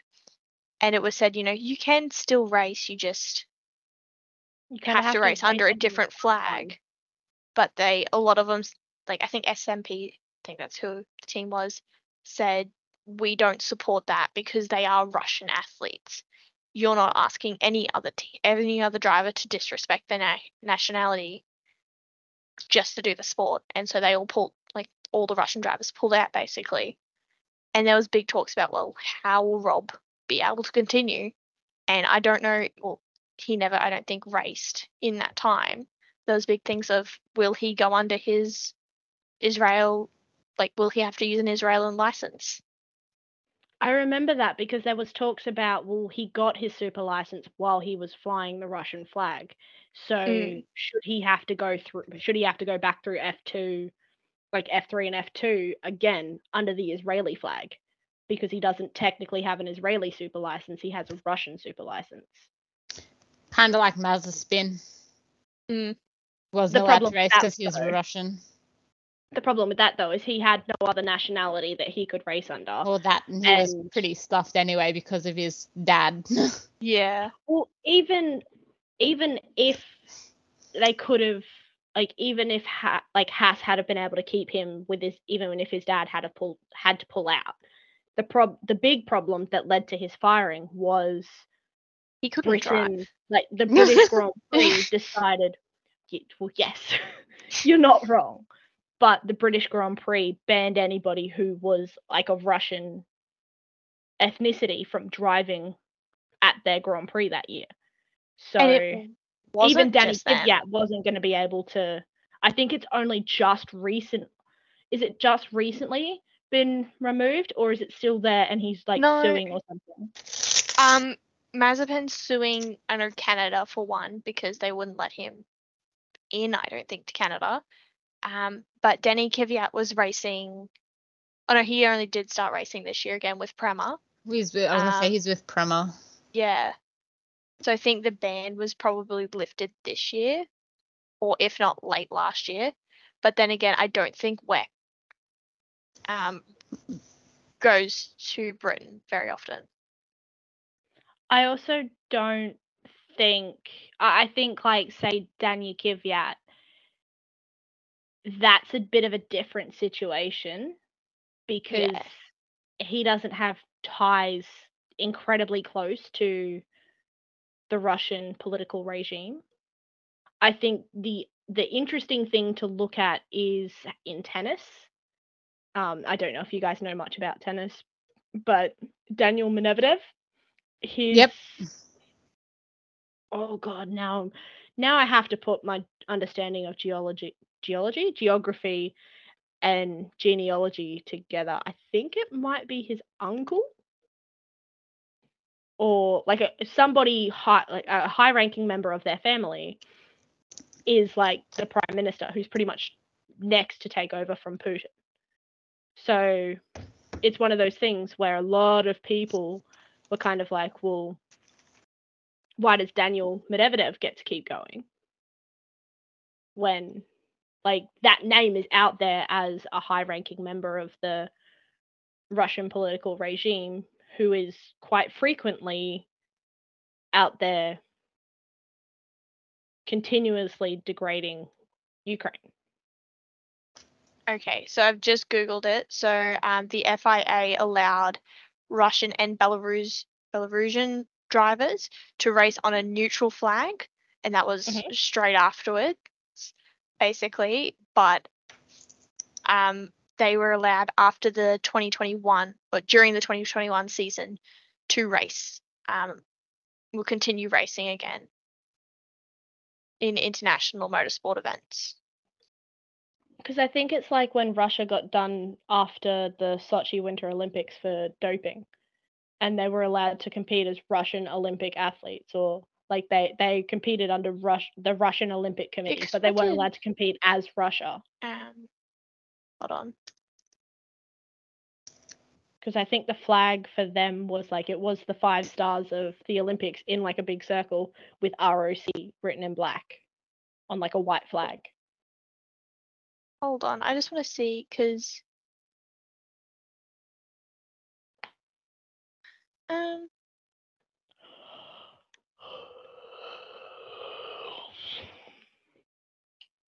yeah, the Rush the Russian Olympic Committee. Yeah. Yeah, because I remember yeah that when it happened in Beijing with all the skaters, Hmm. um, they had another drugging scandal. as per usual. But So- moving away, Moving away from other no, sports. Sorry, just No. throwing it out there that SDSD took his trophy to Macca's. That is the best thing in the world. Well done. took it. He took it on a road trip. Well done. He's got it strapped in the seat and everything. It's great. Odd, odd kind of question, but especially in motorsport, do you think doping should be allowed? No. No. What harm is it doing? The car is predominantly the one doing the performance there. It's not affecting your mind. Well, guess I I'm. guess I'm what you're taking. I guess. Yeah. It, yeah. But what harm is it causing? Like, what harm, aside from the harm that it's causing to the person who is doping, what harm is it causing to the sport if someone's doping in motorsports? It's not as if it's like a weightlifter who's taken a bunch of steroids to suddenly be able to lift 150 kilo. It's a very different situation. I mean, the FIA, I think, do also have to look out for their health, like the driver's health and well-being. So that's probably one definite thing why they said no. Like, why would they would say no to it? Um. But yeah, I think doping just doesn't have any any place in any sport, no matter the sport. So you would be against just no doping, like you'd be against completely removing doping laws and kind of just saying, if you want to dope, go for it. Let's push the limits of what the human body can do.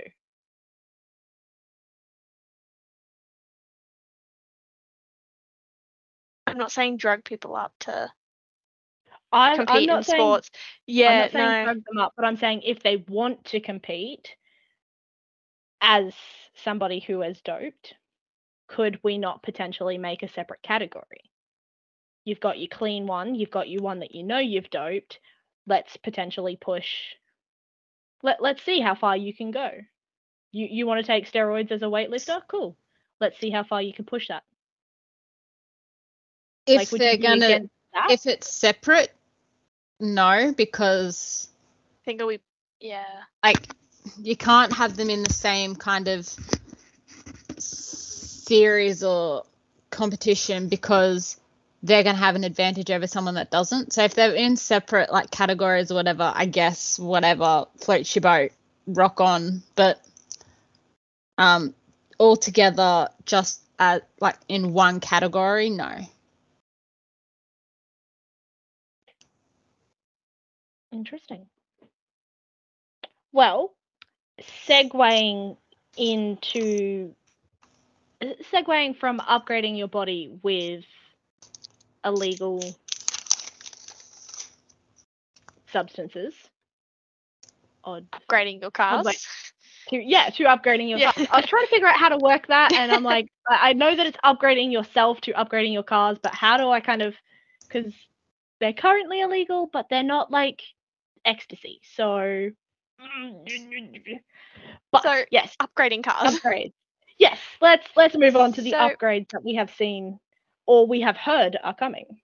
I've heard McLaren's getting basically a brand new car A la um, by Mercedes. Silverstone or Austria, which will just be very for interesting. Summer.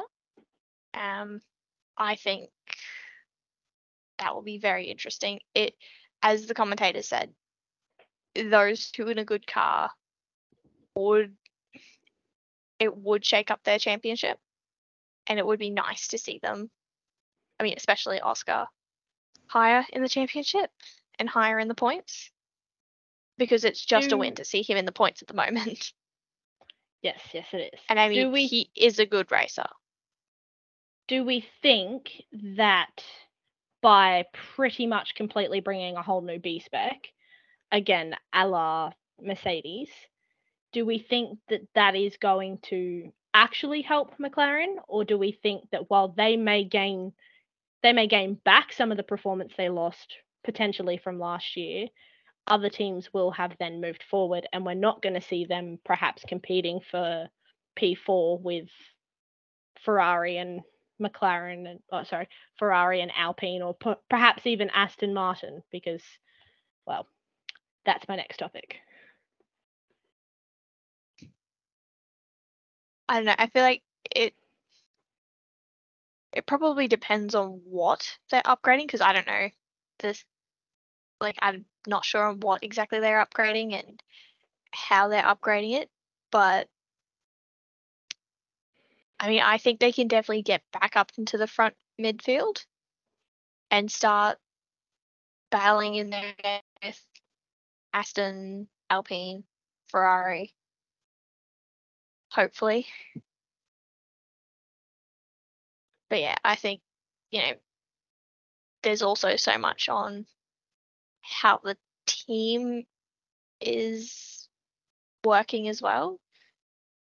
Like the management between the team, the drivers. Because we all know there's a huge problem there. Zach Brown. sorry, I had to sneeze. Oh, I- bless you. Don't Bless you. apologize for the sneeze there. It was 100% warranted. Mm. But yes, no, Zach Brown has to go. I, I, he's got to go, blood. I'm going to start quoting from other sports again. He's got to go, blood. And I mean, I think it was Zach who said Oscar's not taking shit. Like he's when he walked in to do everything, he was like, "Oh, so, you know, what can we do better? How can we how can we be doing this better?" And it wasn't blunt. He just wants to understand what's going on, how to do it. How can he perform better? How can he help the team perform better? And I think that might push Zach a little bit to how we. I think if they get further up into the midfield, there might be some tough team calls made. Who do you prioritize in that situation? If we like say we get we get them fighting for perhaps I, I like I'll be honest, I don't think it's possible this season, but say within a season or two we get them fighting for wins. Who do you prioritize? Lando or Oscar? Lando. They, I feel like they will prioritize Lando. I would like them not to, but I think after everything they went through to get Oscar, I think they've got to prioritize Oscar. See, and it's the tough thing that we were saying about Mercedes. They, although Lan- like each team has their current champion and their upcoming champion. McLaren has, but Two they do sort of had a upcoming champion. Oh, sorry, they do have a current champion, but Lando is still upcoming, and they're both still very young in the sport. So, be very interesting on who they would prioritize. I just think they'll um prioritize Golden Lando because yeah, he's well, he's just yeah the golden boy. Fair enough. Well, that is an upcoming upgrade. What do we think of the recently debuted Mercedes upgrade? Because I'm missing the What's no it- side pods. Oh, that's what they upgraded. So they did also upgrade the floor. The, the floor was The changed, that even went- though it was immediately photographed. Yeah. They they brought a whole new floor, and then within the first hour of it being on track, everybody's seen the underside of it. They went and put it up six floors. Um, Well, it's like everyone's seen the underside of the Red Bull now too. So Yeah, but that's the one everyone's going to want to. Everybody wants to see the underside of that one. No one cares about the W14B. Well, here's a good one. I mean, not all that long ago, uh, Red Bull and Mercedes were at each other's necks about, "Oh, you've done this. It should you shouldn't have done that on your car." Mercedes and Red Bull aren't fighting as much as they were. Who's like who is Red like? They're not competing as closely as they were back in 21. Red Bull's got Does- no competition. Does. Red Bull have really any competition? no? Like, kind of segueing into my next point. Aston Martin and Mercedes are one point different in the Mm. constructors. Aston Martin's not throwing up a. They're not throwing up a, a challenge because Lance can't keep up. Again, coming back to does Lawrence have to potentially look at maybe Lance isn't what the team needs, and can how long can he hemorrhage money for his son? Especially when you're competing with Mercedes and Red Bull, and then you bring on Honda, and eventually Honda's going to say enough's enough. We're not hmm. going to stay if we're just hemorrhaging money.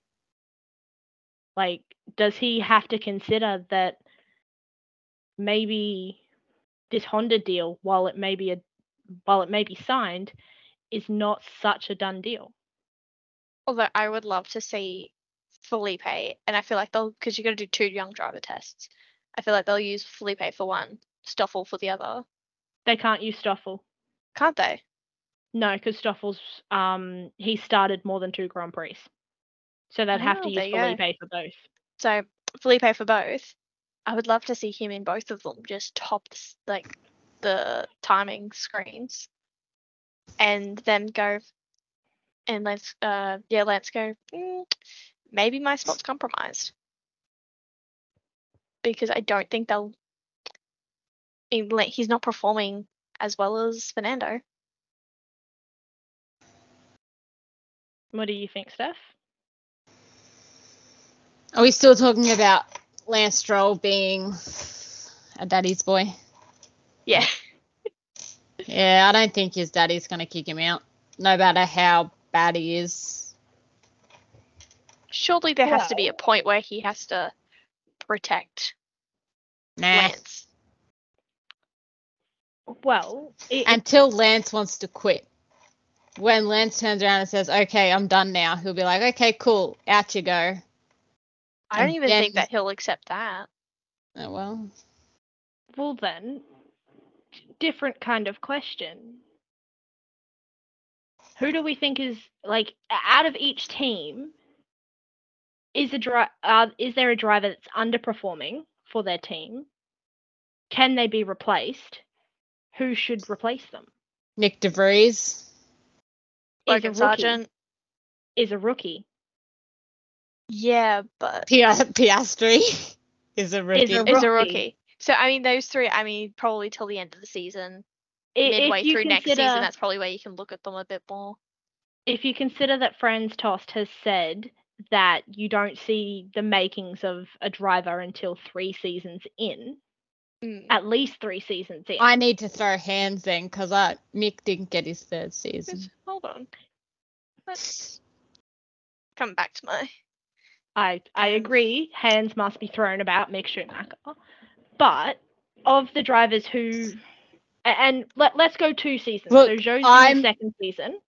Let let's say you've got a season to get used to the car, and then you should be kind of up and running. You know what you're doing. You've had that season to sort of make your fuck ups. So we're, we're going to discount the rookies. Each mean- team, is there a driver that's underperforming, and sh- should they be replaced, and who should they be replaced by? Not technically underperforming, just not performing to Mm. his best. Lewis Hamilton.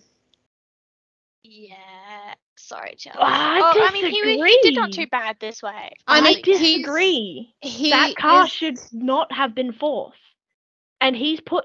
You have to remember, he's the only non-Red Bull or Aston Martin driver, aside from Esteban in Monaco, to get that car, like to get a car on the podium.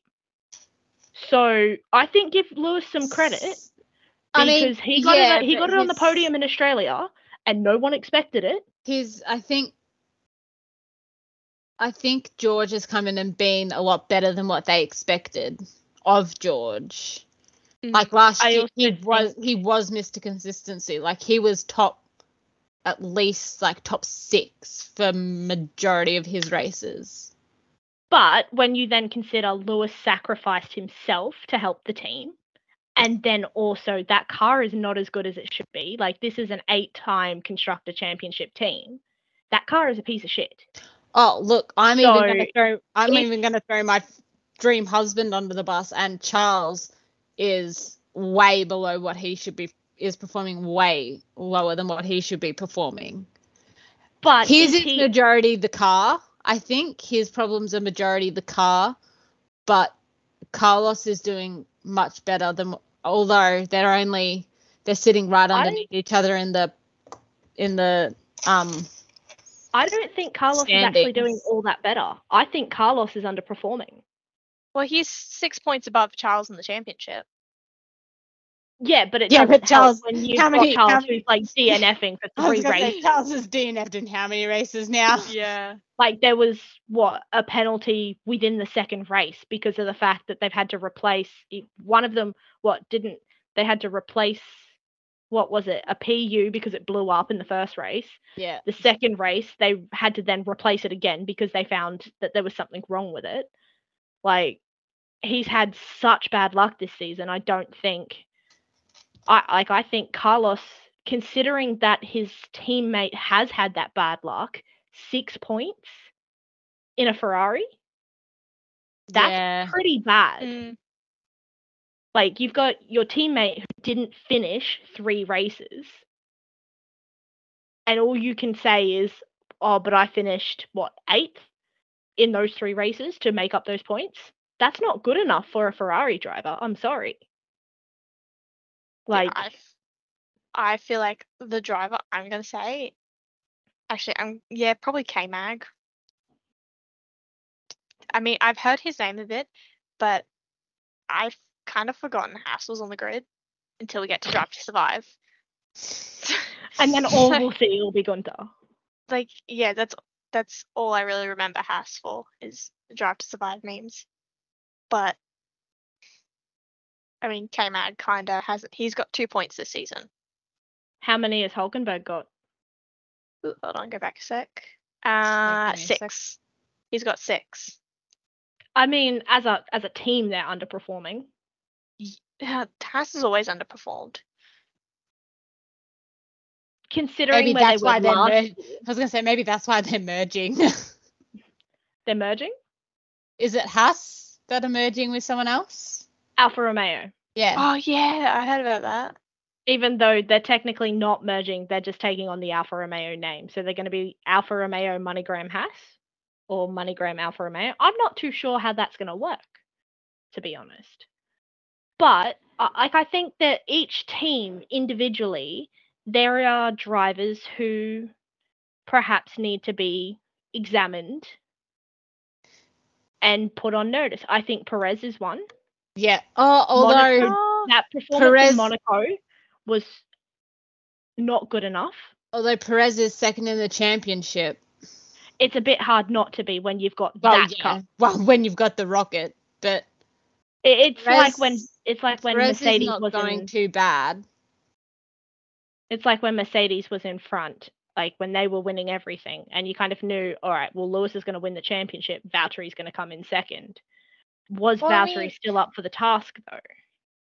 I mean, looking at Checo, he's second Bahrain, first Saudi, fifth Oz, um, first in Baku, second in Miami, and then yeah, Monaco sixteenth. So Monaco and Australia have been outliers, but even in that sense, I mean, that car not on the is a weapon. yeah, that car should be one and two every time. Yeah, for a third of the races so far, he's been on the podium. And when you consider that in Australia, half, Half the the grid grid crashed out. that's even worse. Because what would have happened if you had have had Pierre and Esteban who didn't maybe there there was no Spanish terrorism and they oh, sorry not Spanish maybe there was no French French. terrorism. I'm thinking of Fernando and Carlos as well. Carlos didn't get that penalty. The French terrorism didn't happen. Would he still have been fifth, or would he have been much further down the Mm. down the pecking order. Like those are things that I think Red Bull need to consider. I do think Mercedes perhaps need to look at their driver lineup, but I don't think too much can be done at this point because well one of them is seven-time world champion Lewis Hamilton who last year sacrificed his own season for the car. And then once he started prioritizing his season in the back end, he very quickly caught up with George.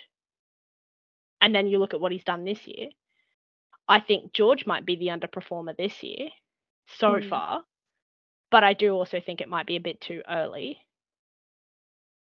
I think Ferrari, Carlos definitely needs to be looked at a little more closely. I think I think Pierre, sorry, at Alpine. that's one that I don't actually It's- think he's doing too bad. No, he's not, doing too bad, but compared to his, t- uh, actually, Considering I'll that he's that just come into the team, I take that. they're that back. on pretty even ground at the moment. Considering that he's just um, come in and Esteban's been there for a couple of years. Yeah, no, sorry, I take that back. Um, I had numbers wrong there. Esteban, because I've got the numbers up here. So Pierre has had only one DNF this season, and then in Baku he finished 14th, and then he's been consistently um, eighth and ninth, and well, I was gonna seventh in say- Monaco.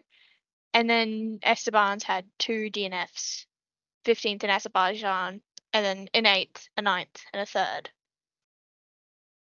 So, this is what he's on two, six, twenty. his point standing will be his Yeah, his his points- point his standing point will be higher. way above Pierre, which I think is an interesting thing that when people consider who is the underperformer, they automatically look at points, which isn't always the full story. Yeah, because I mean, Gasly's quite consistent. He's always been And always has been. just in the points. And I mean, like in, this is the thing it's about too early, Pierre is really. He's I- always been incredibly consistent no matter where he is. I think it's too early also to tell because we've only had six races. I think So we some can't really- can, some some of them you can see that they are down on last year. I like I think Alpine is one that I don't particularly want to make a call on because there has been that switch. We have seen say like Fernando leave, Pierre's come in. Six races isn't enough time for Pierre to have kind of made his mark on the team and to definitively I guess it's like a rookie you you Mhm. don't really have the time in the first six races. I think, however, someone we can say who has made their mark and is definitely showing up their teammate. Fernando is showing Lance Stroll to be the middest of the mid. And see, here's another interesting one. I would say probably Oscar's outperforming Lando. I would agree. I've always said that I didn't think I mean- Lando was as great as everybody said. Lando's had three points finishes over Oscar's two, but Oscar's been eighth, tenth, eleventh. Like them three are the most consistent results. And then 15th, 19th, where Lando's been 17, 17, 6th, 9th, 17th again, 9th again. So at least Oscar's higher up in the not point scoring Hmm. section. He, mean, Oscar's- to those points. Yeah, and Oscar's had one DNF, but that was a mechanical failure again. It wasn't that he crashed out. Hmm. What do we think of Alfa Romeo? Who do we think is underperforming there? Oh, let me just pull up the names. Because we don't hear a lot about them anymore. We don't hear Zhou's No. name. We don't really hear Valtteri's name. I think they're just kind of cruising. Well, They're Not not really. far apart in the yeah, they're not in very the. Well, what an I said 18, they're not far apart in points, are they? uh, two points apart. Valtteri's got um one points finish in eighth, and then uh, Guan Yu Zhou's got one in ninth. He's DNF'd one race, but then has been consistently 13th and 16th. Uh, while Valtteri's been consistently 11th and 18th. So Interesting view on that one. that's yeah, very interesting. They're, I I would say Zhou's probably performing more consistently there because it 13th and 16th compared to 11th and 18th, even though none of them get points, but but then And again, who's who's higher up and I can't see like who makes qualifying every time. Who's out and what quality Neither section? of them really. That that car's not great. I don't think Yeah. Had a Q3 session all season. And he was someone who Zhou's had a always made Q3. Q3. Yeah, he he at one point there, I think he was on a streak of 100 plus Q3 appearances. Let's have a look. Qualifying statistics 2023. Well, so we said we weren't going to count the rookies. But let, let's compare the three drivers Oh, interesting. Who have rookies as teammates. Now, obviously, taking into account that right now all three cars aren't great. Obviously, some of them are potentially going to be a bit better than others. Who is being, who is underperforming? Nyck. No, no, no, not the rookies, their Oh. teammates. So Yuki, Alex, and Lando. You. I think I think Lando is being shown up to be. Oh yeah, Lando is being showed up. And that McLaren Yeah. is better than the AlphaTauri and the Williams. Here we go. I say Lando, and it also gives me joy to say Lando because all last year they were like, oh, it just shows how much better Lando is than Daniel. No, it's showing that the car was shit and Lando is also shit, and you were just favoring him. And now that you have someone else there, and we can all see that the car is shit, like you're not really saying much anymore. You're kind of just letting it speak for itself, and we're all like, "Yeah, see, told you, Lando shit." Sorry, Lando. Okay. Uh, So. Battle of the Asians. Thai driver versus Japanese driver versus racist. Chinese driver. It did. I'm sorry. I didn't mean it like that. I But Thai driver versus Japanese driver versus Chinese driver. Who is being who is underperforming? Out of the three of them, no, Alex is. I think Alex is okay. I think I think it might be probably Zhou. Zhou. I think it might be Zhou. I mean, Yuki's not really having the best season either, but He's it's not, but definitely he's it's consistent. definitely not Alex. hold when you consider find that he was consistently I think he got his first points in Australia and he was 10th because well half the grid just didn't finish. But then I think the first two races before that he was 11th. I think the race after that he was 11th. He is constantly within like I think by the time we get to race end he's within a second or two of points. He just can't push that car any further. I think Yuki's having a fantastic season and has stepped up as the leader that we all knew he could be. He just needed that push of Pierre leaving. I think it's definitely out of the three of them. I definitely think it's Zhou. It's definitely not Alex. Alex is maybe it's I'm biased because I adore Alex, but Alex is a good he's a good little racer, Alex. I agree. Hold on, I'm just gonna just trying to find results and stuff. Um, So, so, out considering one we, and Alex, Alex has Yep. had two DNFs this year, a 10th, 12th, two 14ths. One Zhou has had one DNF, two 13ths, two 16ths, and a 9th, standing on two points. so I think yeah, Zhou. I my points stands. Um, I think shows so far this year a bit more consistent. Mm, I still think he's underperforming. Though I guess when you consider when he initially came in, a lot of people said he wasn't ever he like he sat in what Yeah. F two for four years. I think he only He sat sat for a hold on. while. He Um, sat for a while.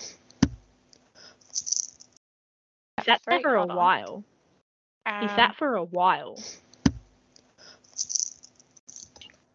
he was in. Um, well, I know there's a lot of controversy because he was a pay driver, Yeah. It was the Chinese sponsorship.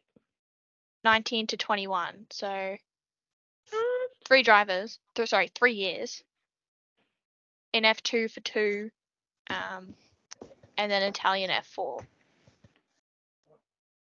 Also throwing it out there. Sorry, Kate, we're talking so much. I know you only wanted an hour, but Yeah, love you. Two hours eighteen. love you. Uh, Um, 2010 because we got te- almost yeah. 10 minutes of just us talking, Silence. not not talking. But so then, and we've we've. I kind of want to take Lando out of the equation because we have shat on him enough. Battle of the Brits. Who's underperforming? Six races in, and these guys are all pretty experienced by now, considering three of them came in together Shit, which, at the one's same Are time. we are we counting um Alex as a I'm happy British to count driver? Alex as the British driver. one? I, I mean, we have to throw Lando in there. He races under the flag. yeah. I, I still say Because what we- Lando, but because we've shat on Lando enough, um, who does that really leave us with? It just leaves us with like Lewis, Lewis, George, and Alex. I I love George. Don't get me wrong, but I think I have to say George. Alex uh, Alex is in a Williams, and as much as I love Williams, it's not great. George is in a Mercedes and is not See, doing I still anything rem- say I remarkable still with say Lewis, even though I, I, think it's is just sorry, you go, sorry. Steph. I think it's just because it's been he's gone from being the top guy for so long to not being as close up there as he has been previously. So maybe it's not an underperforming thing, but out of the three of them, or four of them, or however many of them there are, I'd still say I I think if we're taking Lando out, I would say probably Lewis. Still racing well, but can improve. I think they've all got room for improvement. Mm. What do you think, Delta? Who who are you throwing out there? I don't know. Um, I think it's also probably a big thing to remember that it's not like the junior series where we're pro- uh, where we're prepa- comparing. Can't English. Dead set, Um, same car. Yeah, we're not comparing apples with apples. They're Mm. all individuals, and I think the best one to probably that we could say is underperforming is and not that it's really by uh, it's yeah by a bit compared to his teammate would be Russell because that's the only one we're comparing apples with apples because I mean the rest of them they are all in completely different cars and the Mercedes is a championship winning car whereas McLaren Williams isn't. yeah, McLaren, Williams, they're not. They're built to be battling in the midfield, Okay, and I think that's so a, that's a different thing to look at too. and I have to apologize because I know what I'm about to say is probably going to get me shouted at. But Battle of the French drivers, and I'm throwing Charles in there because of the fact that Monaco was basically French. pretty much French, like you're on the French Riviera. Who's underperforming? Who who's Charles. the if if we're having to say this Frenchman is under notice and if he doesn't pick his act up, he- Pierre. he's got to go. Who's going? Who are we Pierre. putting under notice? Pierre. Charles, Yeah. I don't definitely Pierre. Well, Charles, I think Charles's is his car. Charles is not his yeah, I driving think that's as also a person. important thing. But I Charles guess you could say he's had some incidences recently where it doesn't matter how awful the car is, he's he's pushed it over the limit. He has I done s- that, not the car. Eh, I still say Pierre. I'm gonna say Charles, just because, and I know it is a bit of it, most of it the car, but also like car and the team. But I don't. He's not where he was. Not even last year, like the year before. I feel like he was further up the year before as well. But I don't know if that's a true reflection on him or the team. I I've got some skin in this game as a Pierre fan. And I, I do feel slighted on Pierre's behalf. I'm not gonna lie there, Steph. I do I do That's feel all right. slighted I feel for him. slighted for Charles, so But I I think it might have to be Esteban. I Think- he in terms of consistency, Pierre's I, got it I over think him. you you need to take into account the car. So Pierre and again talking about comparing apples and apples, Pierre is more consistent in terms of if he's in the points, he's in the points. Esteban is kind of swinging wildly from I'm up here in eighth and ninth to holy shit, I just got a podium. Which could be track specific, I mean, but in in in the uh, that's got a lot to do with Charles getting a three point grid penalty because if he didn't, I think uh, Charles yeah, would have got I on the do- podium. I do want to say we need to give Esteban some props for having provisional Oh. pole at one point. That's Mm. Like sure. Pierre was not anywhere near provisional pole, and Esteban did really well to get himself to fourth before that penalty, and probably still would have had a shot at the podium just on strategy alone. But I do think, in terms of consistency, in terms of Esteban has been at the team longer and knows the processes, knows the car because he's kind of built the car.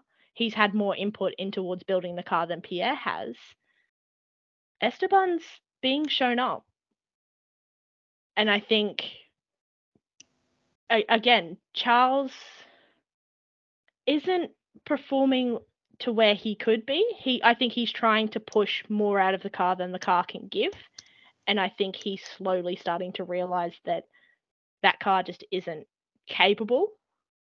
He might have to kind of wash this season away and try to start new next year.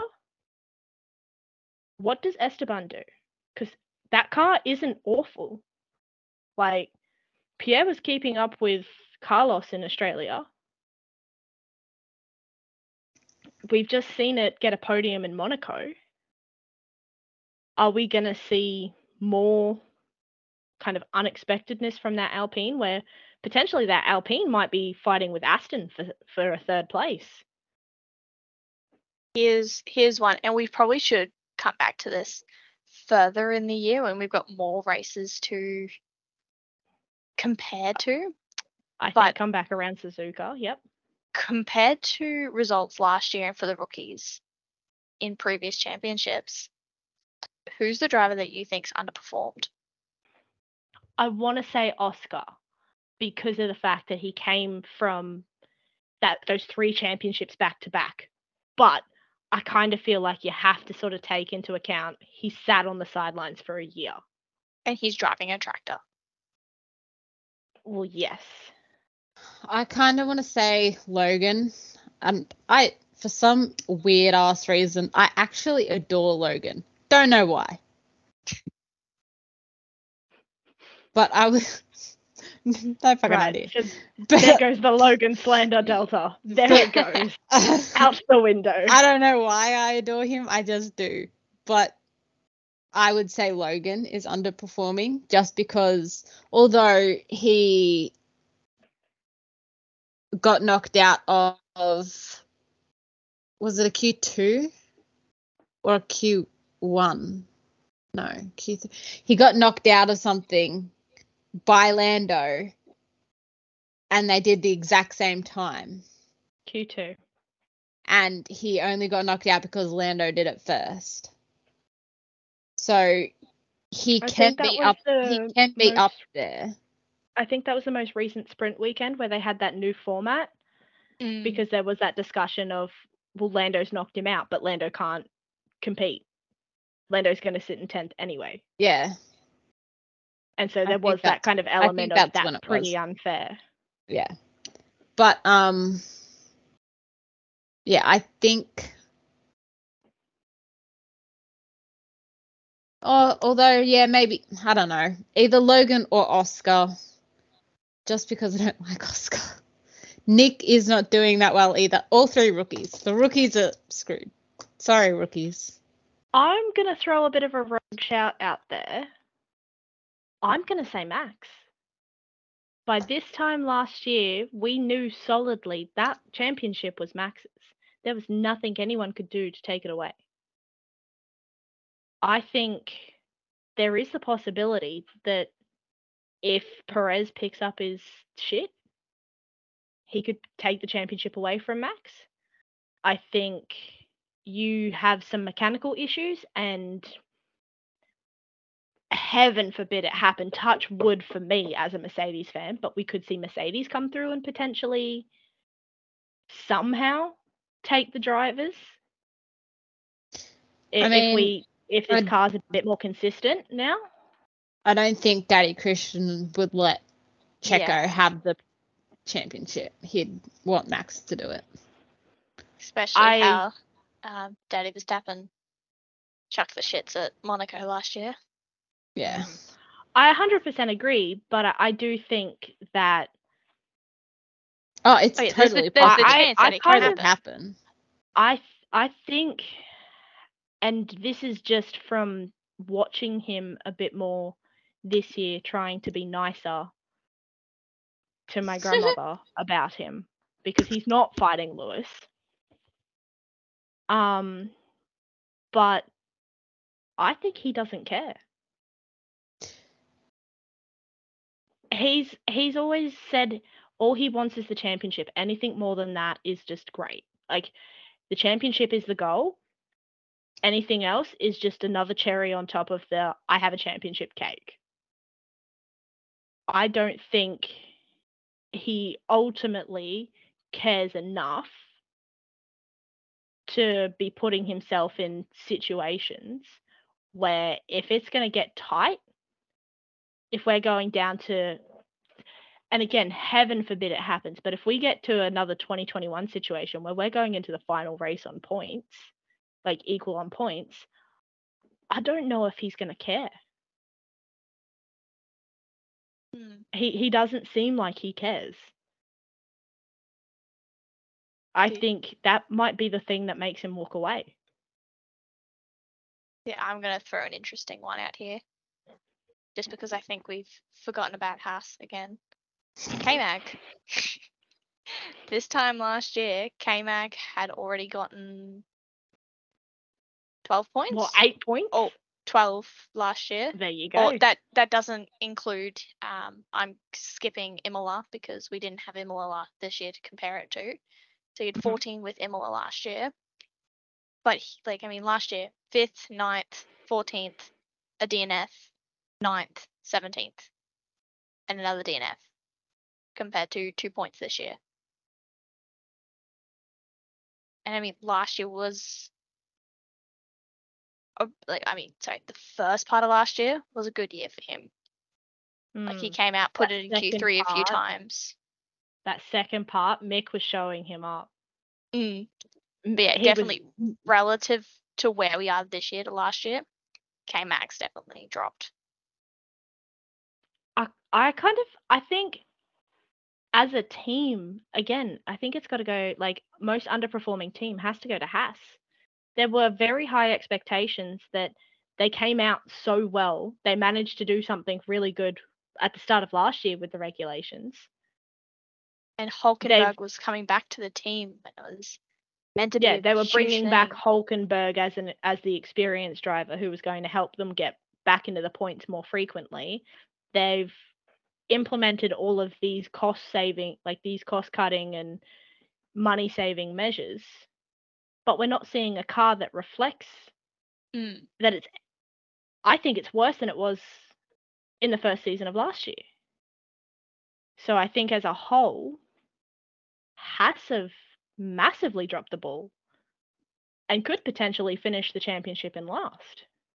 Oh, yeah, I mean, no I mean, I mean about that's that. if, um, depending how I mean, because currently Williams, Alfa Romeo, and AlphaTauri are behind on, not in any particular order, but.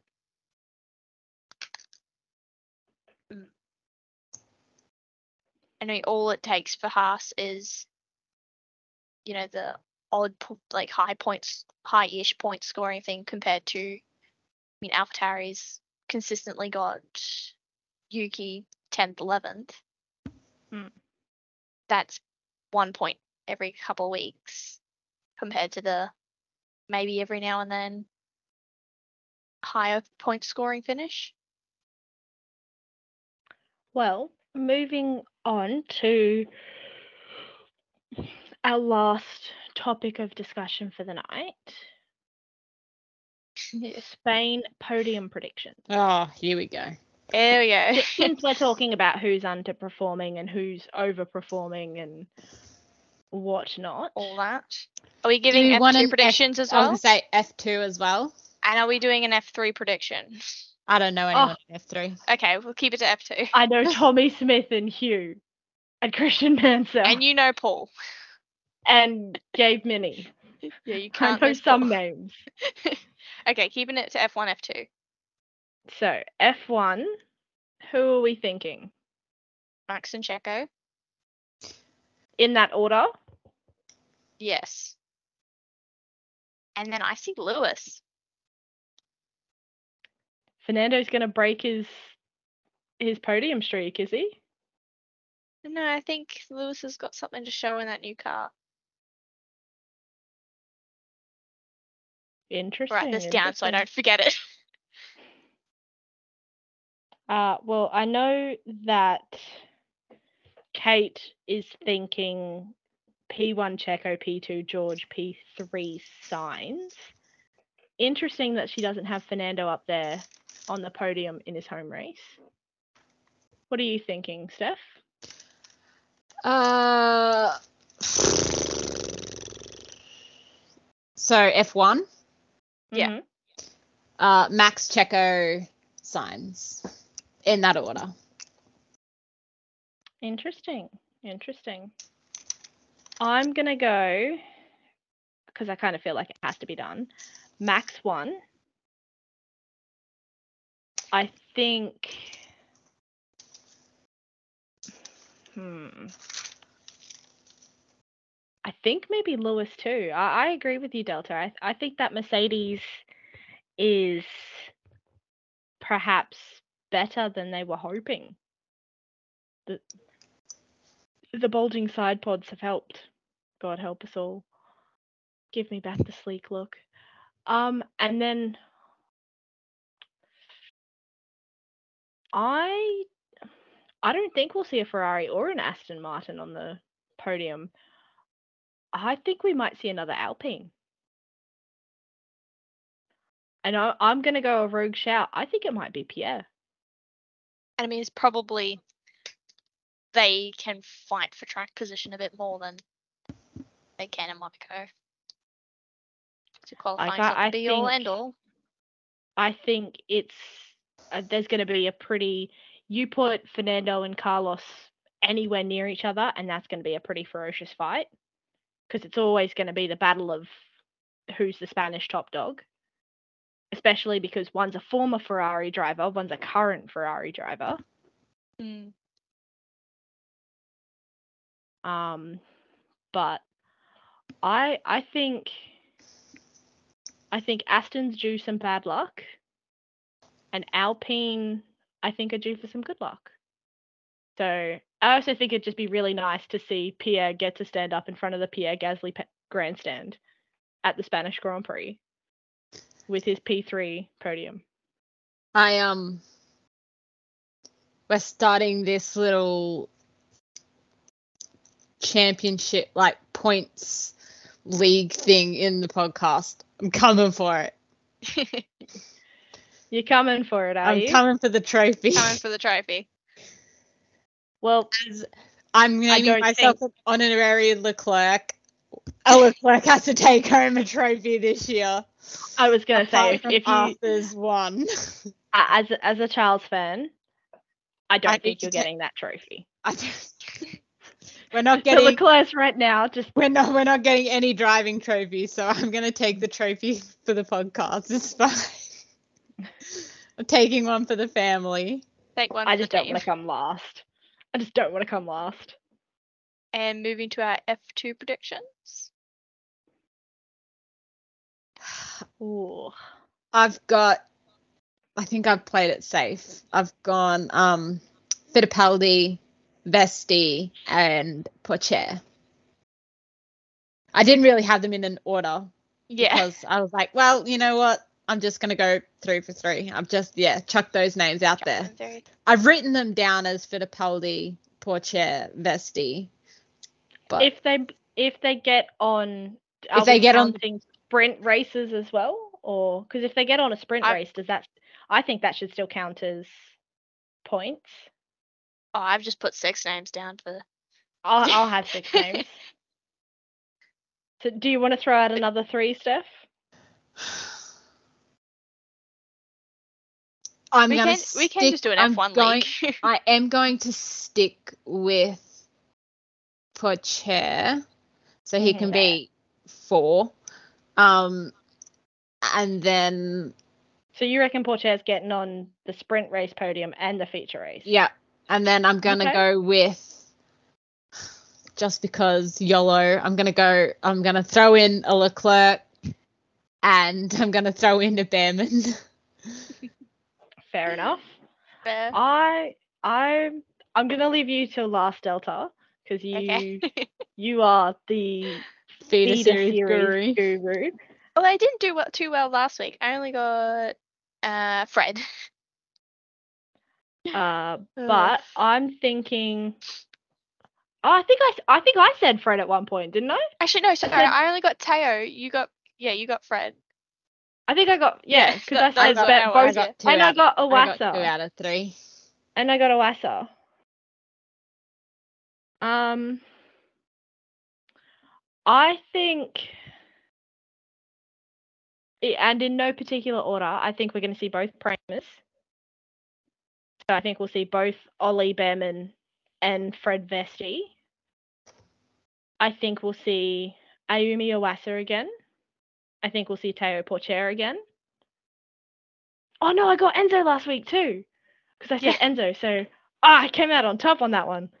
Um, I think Dylan. I think Dylan knows that there is more in that car, and he can get more out of that car. Um, how many's that? What four? Yeah, I think so. Um, oh, now I want to say Arthur, but I'm just not willing to say it. I'm just not willing to say it. No, that's five because I've said Pourchaire, Oh, yeah, five. the two Premas, Dylan. Um, I think Victor Martins. He has been so close to the podium, or has pretty much been on the podium. Whatever he's doing in that in that ART, I and he's not afraid to throw his own teammate under the bus. Oh yeah, no. Like he was like what was it, the feature race? He was straight up like, nah, fuck you, Teo. Cut you off. I'll cut you off. I'll do what I have to do. Yeah. So I think I think Martins is a good shout. Right here. I've gone with obviously the two promo boys. And then Fred and Ollie. Fred and Ollie. Little Zane. The boy from Barbados. the boy from Barbados. Uh Teo, My uh, height twin. Iwasa, and Jack Doohan. Again, in no particular order because F2 so is F2. to- To just get somebody on the podium, you're like, yeah. Ah, yeah. I got I got Paul on the podium and I got very, very excited about that. I'm aware. Ugh, he always lost it too. Oh boy. But I think that's all for us for tonight. Yes, it is. I It's feel like been we should call it a night. it's been great chatting with everyone. Uh, we will see everyone in a week for the Spain next week. debrief and Hopefully Looking at- Liam helps us out with the intro. and whatever fun stuff comes our way over the next week. So peace out.